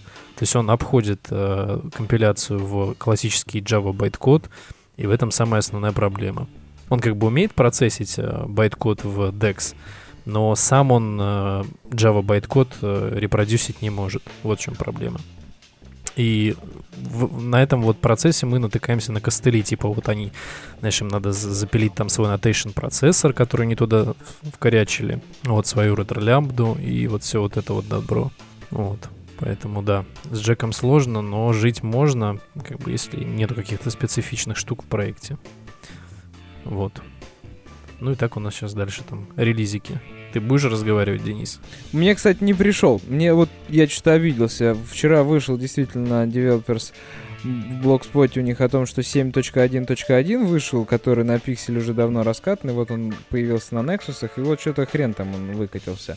Мне до сих пор не пришел. Тебе не прилетел? на бете. Нет. Нет, не прилетел. Я на бете сижу. А что, у тебя прилетел? Да, мне сегодня утром прилетел 7.1.1 на 6P. У меня тоже. Но у меня 5x. Ну, ништяк. Ну, круто, значит, и мне должен уже прилететь. Надо посмотреть повнимательнее. Хорошо, ну там же ничего нового. Ничего, да. Ну, мы уже не, по сравнению с бетой ничего такого. Ну да, а, а все э, лаунчер э, Shortcuts можно было протестить уже на эмуляторе, потому что эмуляторы тоже доступны, и, пожалуйста, можно протестить, раскатать, порадовать пользователей на пикселях. Все 10 пользователей скажут вам спасибо. Мгм. А тут, кстати, фейлы происходят в мире э, мачур э, open source проектов. Это я так совсем Какие? издалека захожу. Ну вот вышла Android Studio 2.2.3, э, в которой самый главный, самый такой большой фикс был э, в том, что они откатились от ProGuard версии э, 2, о, 5.3.1 на версию 5.2.1. А все достаточно просто. Э, Если посмотрите там в шоу-нотах, есть прям вот эта бага, которую они до сих пор не пофиксили. В общем, момент, когда процессит, э, ProGuard процессит э, метод, в котором внутри существует вызов анонимного класса, и внутри этого вызова анонимного класса существует обращение к родительскому классу через супер, то есть там myclass.super do something. Это, например, все в каком-нибудь runnable, да, в методе run. То, получается, процессится э, таким образом, что вместо э, кейворда super заменяется на кейворд this. И обращение, соответственно, происходит не в родительский класс, а в текущий. В, в итоге студии откатились, и тут сразу мы видим такую, такой фикс, который режет глаза, потому что, по-моему, гугловцы до, до последнего пытались брыкаться и отказывались от поддержки Котлина, но теперь они вот фиксят issues, которые связаны с Котлином в том числе. Это забавно. Да, да, да, наконец-то, наконец-то на страницах Гугла появилось слово Kotlin. Да. А, Более того скажу, э, они там вот в Твиттере периодически у себя постят всякие штуки про Kotlin. Для меня это очень было так как-то неожиданно. Вот. Ну, собственно, там баги с constraint layout пофиксили. Кто там UI-чиками занимается, там welcome. Если, кстати, открыть, кстати, если открыть эту багу про Kotlin, тут прям вообще ссылка на utrackjetbrains.com. Отсылка на, на тот issues. Пользователи, да, засабмитили. И Единственное, что там проблема в том, что Instant Run хреново процессит класс type. Там вот можно посмотреть local variable type mismatch. Я пока не обновлялся. Студия у меня так сбоку поставлена, но я не пользуюсь почти. А чем ты пользуешься? Идеей? Идея. Идея там, кстати, вот, да, давайте сразу тогда прыгнем. Идея 2016.3 вышла. Ох, хороша, хороша чертовка. Да, релиз был очень крутой. Большое количество рефакторингов я уже рассказывал по поводу того, как там можно схлопнуть вызовы стрима API и заменить его там на какой-то бэкпорт еще в прошлом выпуске. Вот. Много всякого там, инспектинга врубили, там, например, в случае, если ты передаешь, например, там в какой-то параметр одно значение всегда, допустим, константу, он тебе говорит, чувак, может ты это, эту константу зафолдишь тот метод, э, а не передашь ее аргументом. Вот. Э, Ну, всякие там штуки с интерфейсом чуть-чуть пофиксили. Ну и так, по мелочи, как обычно. Я скажу так, что сейчас они... э, вот если, например, JetBrains год назад пыталась там выпиливать какие-то новые странные фичи, то сейчас они как раз-таки пришли к тому, с чего начинали. Они, наоборот, э, занимаются больше стабильностью. Вот. Поэтому... И удобностью. Удобство у них всегда было на первом месте. Э, Я говорю по поводу того, что у них был один момент, там, в 2014-2015 году, когда они прям фичу за фичей выпускали. Хотя нет, в 2015. Они фичу за фичей выпускали, все ломали, все подряд, все, что можно Ну, наверное, было уволили этого релизом. менеджера. И вернули обратно менеджера из разработчиков, а не менеджеры из гуманитариев. И все стало хорошо снова. И параллельно наняли хипстеров для м, рисовки дизайна. И дизайнера наняли наконец, да, перестали сами рисовать. Да, потому что был какой-то там ребрендинг у них длинный один, помню. Там год назад, по-моему, чуть, может, Да. побольше, когда они прям Год, год. заребрендились очень сильно.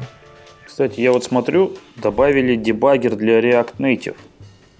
О, боже мой. Давай не будем про эти эзотерические технологии. А, нет, давай про эзотерические технологии, но мы это сделаем с Даней вместе и про Flutter. Да, Даня? кстати, точно. Даня, давай, ты с низкого старта, а я Точно. тебя потом поддержу. Э, Почему я с низкого старта? Ну, потому что ты был первым, кто колупал, а потом начал заниматься этим я. А, ну да, короче, в общем, нам Денис привез э, с э, Флаттера немножко. Конференции, да, немножко флаттера, сказал такой, сейчас там его активно прям продвигают, говорят, что это вот прям модно, стильно будет, короче, и круто. Сейчас мы все избавимся от рантайма.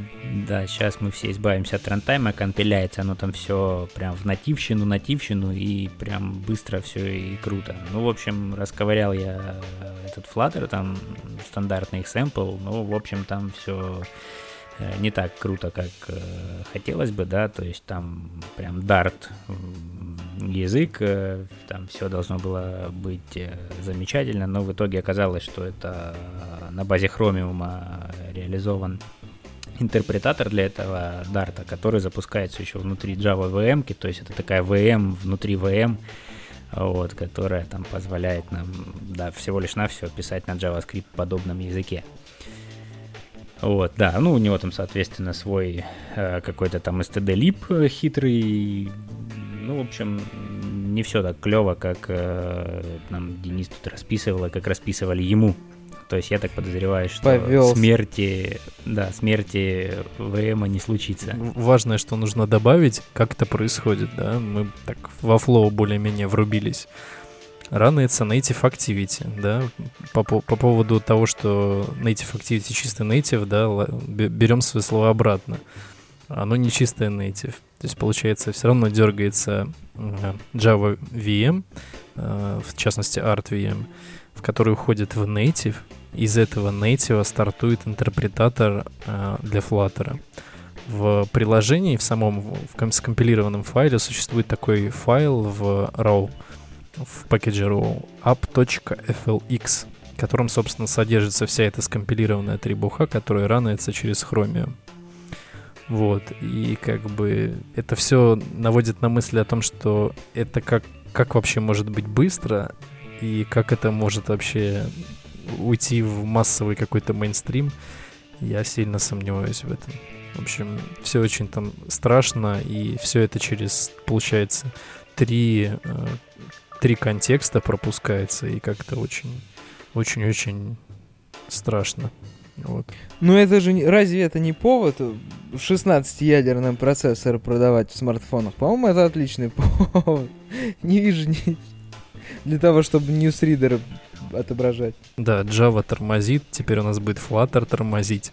Не, ну на самом-то деле, смотри, V8 движок, который в Chromium-то, да, он на самом деле весьма быстрая штуковина. То есть, если им там скомпилить тот же самый JavaScript, там, как бы, то а, там разница в скорости и интерпретации и нативном прям приложении, но она-то процентов 20 будет, да, ну то есть там 15-20 процентов. То есть на самом деле не критично. То есть если бы действительно это был какой-нибудь там, пусть даже на базе V8 Dart VM какой-то они подняли, да, ну то есть в обход просто стандартной виртуальной машины, было бы в принципе даже ничего так.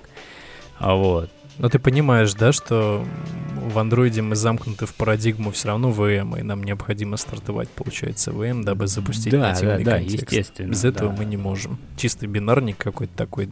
Ну, как бы, вот это и разочаровывает, что у Гугла до сих пор э, не щелкнуло в голове, что пора бы написать какой-нибудь там VM, да, ну, то есть не Virtual Machine, а Window Manager, а вот, который бы просто нам позволял там через хотя бы какой-нибудь фреймбуфер отрисовывать э, окошечки нативные чисто, да, там OpenGL тем же самым, то есть, чтобы нам не надо было запускать VM, дергать из него там Surface Flinger, из него дергать как раз-таки Surface этого OpenGL, да, через нативщину, и потом его передавать обратно в натив. То есть, получается, мы как бы запускаем Java, дергаем джавовые методы, которые лезут в GNI, получаем некий контекст, который потом через тот же самый GNI пихаем обратно в нативщину, на котором потом все это отрисовывается. Ну, как-то дичь.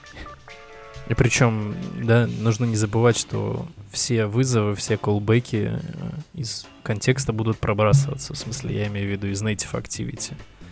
В общем, они сначала Ну да, будут идти через VM, потом прочее, будут да. идти через натив, и из натива они будут идти в контекст э, этого вот интерпретируемого кусочка дарта. Это все очень страшно. Вот. Минутка критики была дарта, точнее флаттера. Дарт От критиковать души. смысла нет. Вот. Такие дела. Погнали дальше. Да. Хорошо, что ты вспомнил, молодец. Сжатие новое в Google Play появилось. Они же Ой, сделали тогда... я это ал- Да, я Ты этот уже расковырял? алгоритм даже заревьювил. Да, да, да. Прикольно. Так подожди, уже Я нету diff алгоритма. Все, они его уже выкинули. Не, я имею в виду второй алгоритм. Файл by файл Так, patching. ну расскажи, раз заревьювил. Он забавный, он, короче, очень хитро ревьюет бинарные файлы. Там можно посмотреть случай изменения одного символа, вот анимашечка. Там меняется половина бинарника. А, то есть э, семантически из там, и вот этой вот из кодировки, которую можно видеть. а, в общем, файл by файл патчинг позволяет просто заменять те участки, которые по определенному критерию были изменены в самом бинарнике. Вот.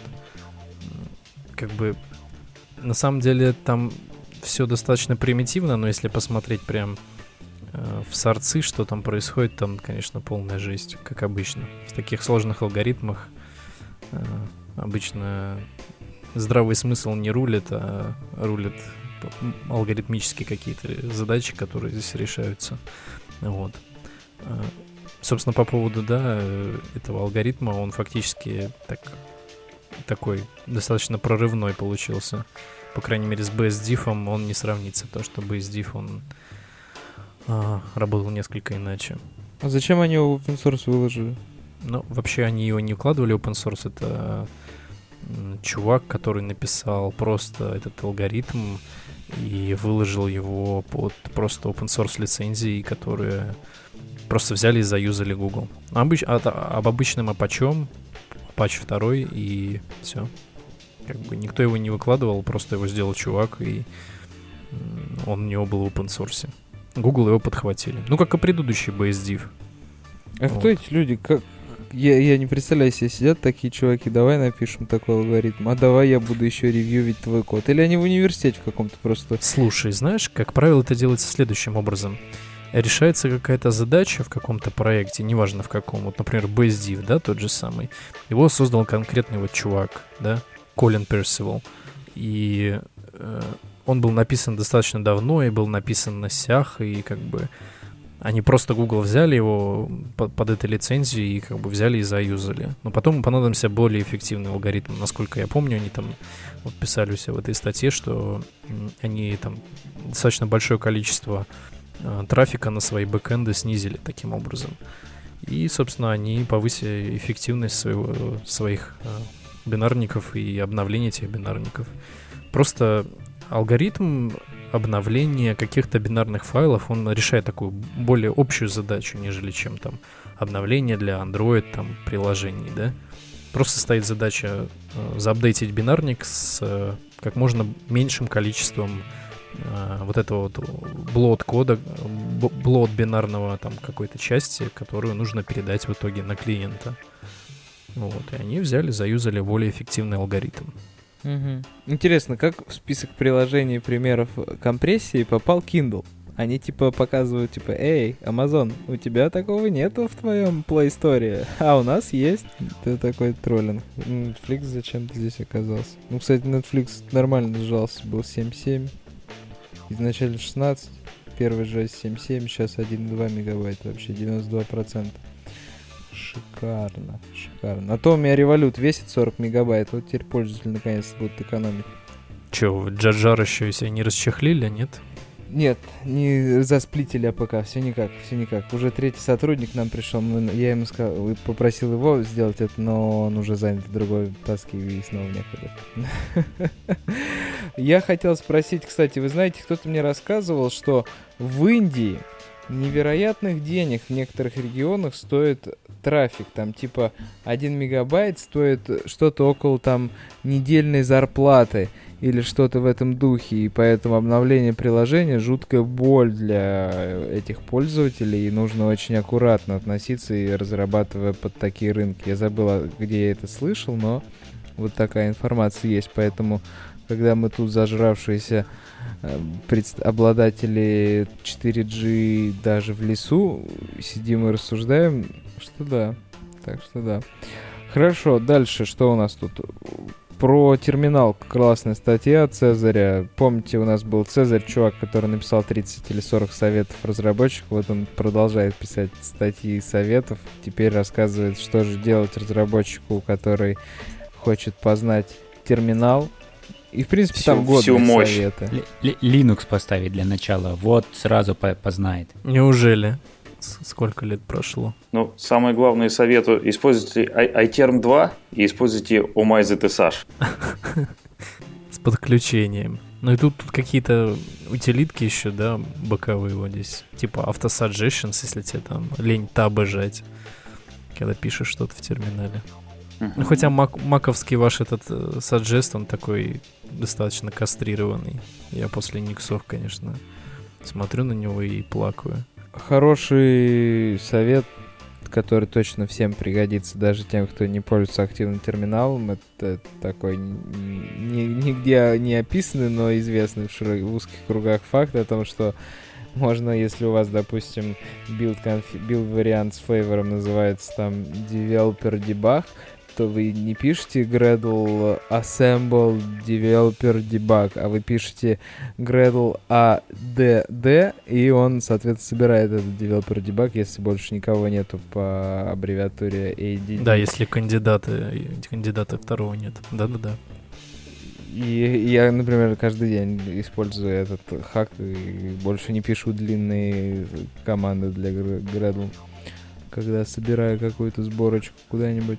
Но надо не забывать, да, что ты, когда кому-то пишешь какие-то терминальные команды, нужно ему писать полные терминальные команды. Что черт знает, что у него там в плагинах, что у него в тасках. В общем, Да, может быть двусмыслица. да-да-да. Чё тут за доклад Бобука? Что там Григорий сделал? Я не видел такой доклад. Ну, в общем, тут это в чатике по полемики разводятся по поводу того, что вот как, как э, лучше знать там, как решать задачи лучше и как там по- погружаться во что-то, как знать там low level достаточно на приемлемом уровне. Там Бобок рассказывает по поводу того, как тренировать, тренировать свою память и фактически рассказывает чуваки, как вы просто возьмите и не посидите там э, две трети времени в Stack Overflow. Ищите советы в документации в своей голове. Вот, это хорошее видео, такое, которое показывает, э, насколько мы э, закопались в готовых решениях. Да, я когда в самолете программирую, у меня абсолютно все по-другому работает. Когда даже даже просто открыть интернет нельзя, не то, что там на Stack Overflow зайти. И, конечно, ты там прям думаешь, о, а можно же, оказывается, и не погуглив решить задачу. Как здорово. Да, и самое интересное, что вот когда я в таком оффлайне нахожусь, мне максимум, что нужно, это интернет для того, чтобы э, запушить изменения из гита. Все. Все остальное можно в оффлайн, э, в Dash залить себе как какую-то доку, которая тебе нужна. И дальше можно работать без интернета. Ну, благо у нас не SVN, можно и в локальном репозитории поработать. Ну да. А я же говорю, за push ить, как, когда хочешь Ну за push ить. Да. Да. Так, а что-то всех, короче, пробило на стандартные Java Fundamentals. Прям, если посмотреть последние два weekly и еще статьи, которые на Medium е начали выходить, прям народ решил писать от- откровенные истины там про, например, тран...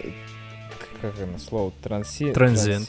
Transient. Транзиент, да. Мгм. А все потому, что собеседование, осень, Денис.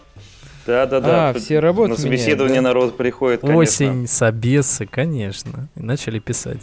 Я тут накидал некоторое количество статей про дженерики, там, э, от наших э, партнеров и коллег Zero Turnaround. Что там про дженерик? Ну, это чит-шит такой, и там про контравариантность, вариантность дженериков, там основные э, типы применения, вайлдкарды там, и прочие такие вещи, оверлоудинг. В общем, чтобы вспомнить то, как работает дженерики, и, там не сидеть, не колупать там часами э, семантику и синтаксис языка, можно вот прям почитать быстренько на этом чит-шите. Да, про сериализацию две аж статьи, вот, которые ты кинул, и как раз-таки следующая. Тоже. Так это я все кинул. Ну, я и тоже хотел. Сериализация, А. боль. Но по поводу сериализации, да, там пишут то, как работает транзит поля, то, как там приватные мемберы работают в полях. То есть, м, насколько валидная будет сериализация, если чайлды там или э, паренты будут э, не снабжены данным флагом, в смысле флагом serializable, то есть что будет, если мы сериал version UID не укажем, вот такие все штуки. Ну и по поводу того, какое состояние у транзит полей, там финальных транзит полей, не финальных. Вот, это все тоже неплохо было бы знать. Потому что обычно, если э, спрашивают э, про классическую Core Java, это обязательно спросят. Ну и как бы знать тоже не мешает, как, как работает сериализация. Вот можно мой докладик тоже послушать, как она работает более углубленно. Вик референс. Да, вот. Я, кстати, знаете что? Вот в Android э, разработчики очень часто не понимают, что такое Vik Reference. Я вот стараюсь там спрашивать. Ты еще спроси различия между Вик референс и софт референс. Да-да-да, и между Phantom Reference. Вот. Э, соответственно, да, нужно понимать э, отличие этих типов ссылок. Например, э, soft reference собирается только в момент, когда у нас есть необходимость это сделать перед out of memory. Weak reference, соответственно, делает GC делает сборку weak reference в момент, когда он хочет сделать тупо GC. И Phantom Reference это просто такой, такой хак для GC, который позволяет понимать, э, какие объекты уже были созданы, которые были помещены в референс queue. И, собственно, там хранятся только ссылки, которые уже протухли. То есть вот эти штуки нужно все понимать. Нужно понимать, но и, нужно понимать, что в андроиде э, есть век референс, а все остальное очищается э, точно так же, как век референс. Не-не-не-не, ну, это было, не, по-моему, нет. в 2.3 когда-то, когда они подкрутили там Garbage Collector, вот, или там в 2.0, короче. В общем, в 1.6 он был очень плохой, потом в 2.3 его подкрутили, но очень... делает ровно так, по такой же семантике сборку этих ссылок, по такой же семантике, как и в классическом хотспоте. То есть, да, soft да, reference да. при off, перед out of memory, weak reference перед GC и phantom reference после сборки. В общем, да, то есть его там сильно крутанули, и да, было время, когда софт референс и вик референс собирались одинаково, то есть было вообще фиолетово, какой из них использовать. Да. Вот, а проблема с фантом референсом в том, что ты не можешь достучаться до как раз-таки вот этой референс queue, то есть ты в принципе можешь э, положить туда некий референс queue, да, в этом фантом, вот, но у, у reference queue ты не можешь переопределить метод какой-нибудь типа enqueue, который показывает тебе о том, что объект в эту очередь попал, и что-то ты можешь э, как-то отреагировать. Вот, и все, то есть э, ты можешь единственное, что повесить какой-нибудь э, поток, который будет эту очередь постоянно пинговать, там, ну, пулить ее, на предмет того, что в нее что-то попало, и каким-то образом реагировать на то, что у тебя объект вот уже был собран. Я таким причем, образом когда-то делал... Причем, слышишь, э, Дань, эта штука не всегда поведение. будет работать корректно. Да-да-да. А, самое интересное, почему она не будет работать корректно, объясню. А, в Android существует три вида GC. Э, это CMS, SS и GSS. CMS Concurrent Mark Sweep, SS это Semi-Space и э, GSS это Generational Semi-Space. И вот э, у каждого из них есть очень большое количество флагов, которые позволяют настроить то, насколько то, в каких этапах будет очищаться, собственно, сам мусор. И что этим хочу сказать? Я хочу сказать то, что вендор в своей конкретной имплементации андроида, он просто подставляет необходимые ему флаги, и вся эта чертовщина может себя вести очень странно. Допустим, вот в Nexus э, ты эту queue пропинговать не сможешь. То есть, допустим, ты если положишь, да, там, фантом референсов туда, там, GC их э, в эту queue навалит, там, э, этих референсов, которые протухли, и все равно ты не получишь желаемого результата на всех устройствах. Вот.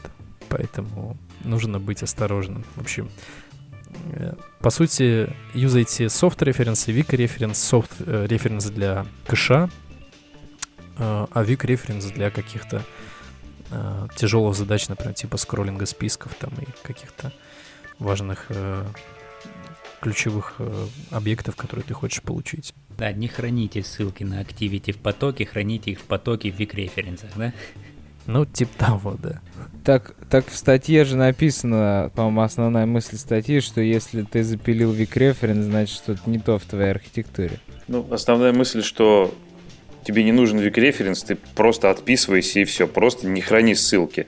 Да-да-да. Не, ну, блин, ну, понимаете, это все описано здесь для обычных прикладных задач, типа async таска, Э, каких-то этих ваших RX и больше ни для чего. А допустим, если мы пишем кэши, чтобы писать хорошие кэши, действительно очень удобно использовать soft reference, да, то есть перед, перед GC мы просто чистим необходимый там какой-то набор soft референсов, которые на, на, у нас там скопились. Вот, поэтому как бы кейс э, этих референсов не только в том, чтобы подписаться, отписаться и там на асинктаске что-то заиспользовать. Я Но... думаю, эту статью нужно добавить, э, дополнить фразой, что если вы храните контекст в weak reference для того, чтобы он у вас не утек, значит что-то неправильно. Значит вы дурак.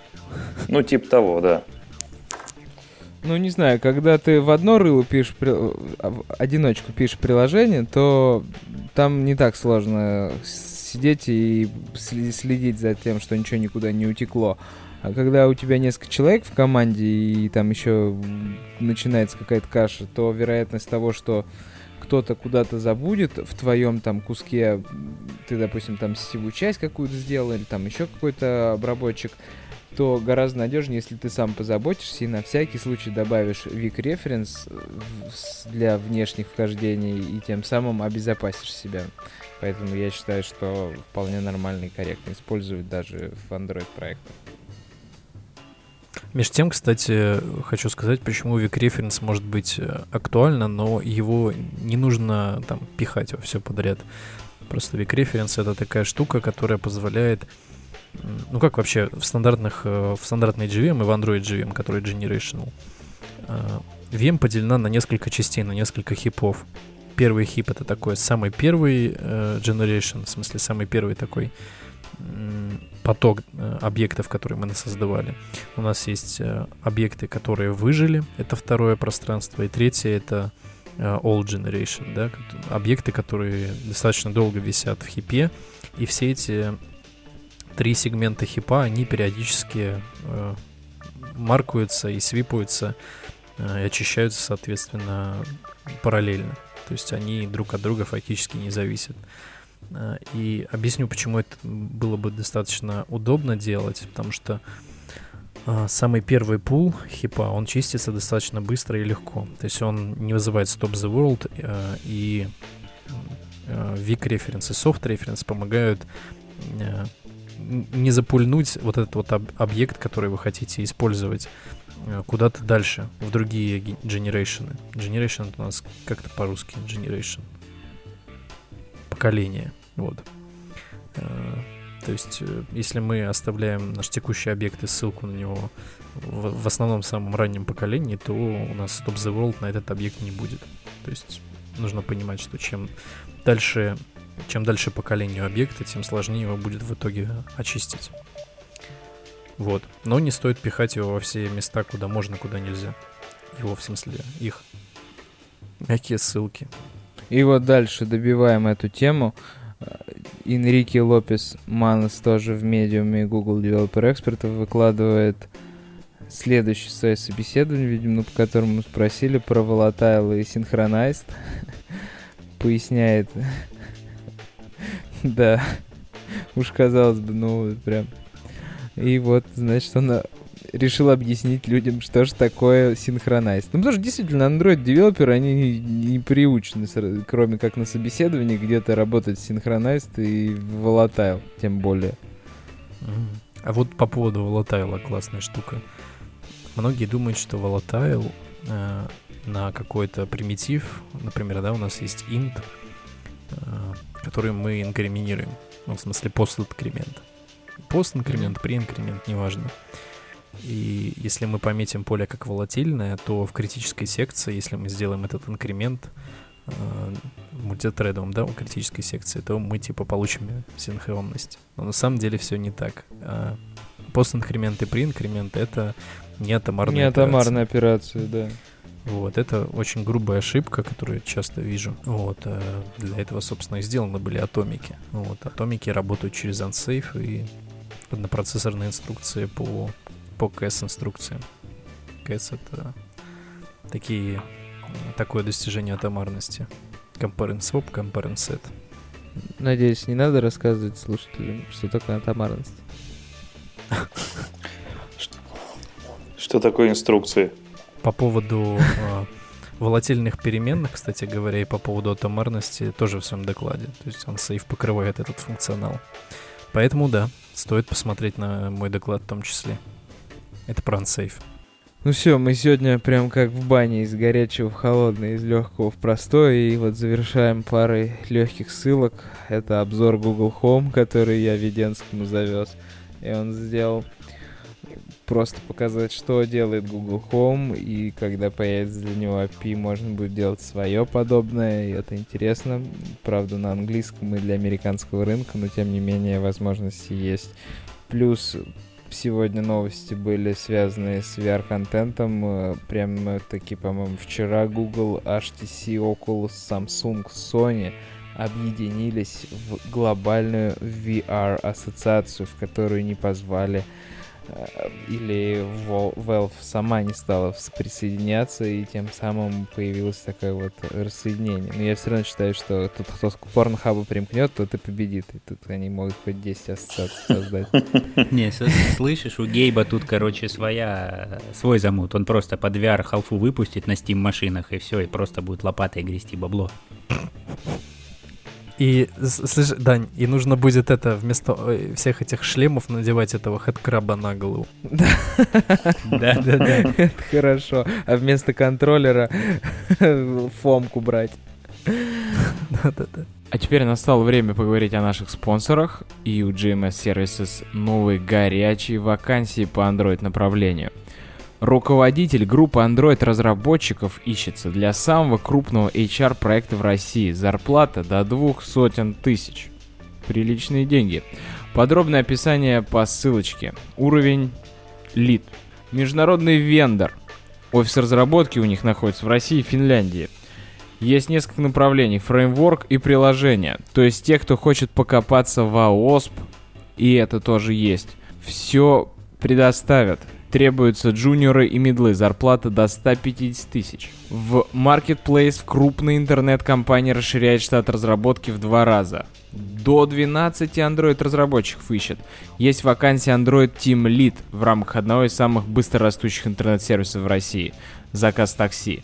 До 200 тысяч рублей. Уровень либо middle, либо lead. Никаких компромиссов. Android-разработчик в информационный сервис по подбору частных специалистов до 180 тысяч рублей. Уровень сеньор. И не забывайте, что за успешный отклик или рекомендацию человек не обязательно должен искать работу. На данной вакансии вы получите бонус. Он отличается в зависимости от вакансии и достигает до 100 тысяч рублей.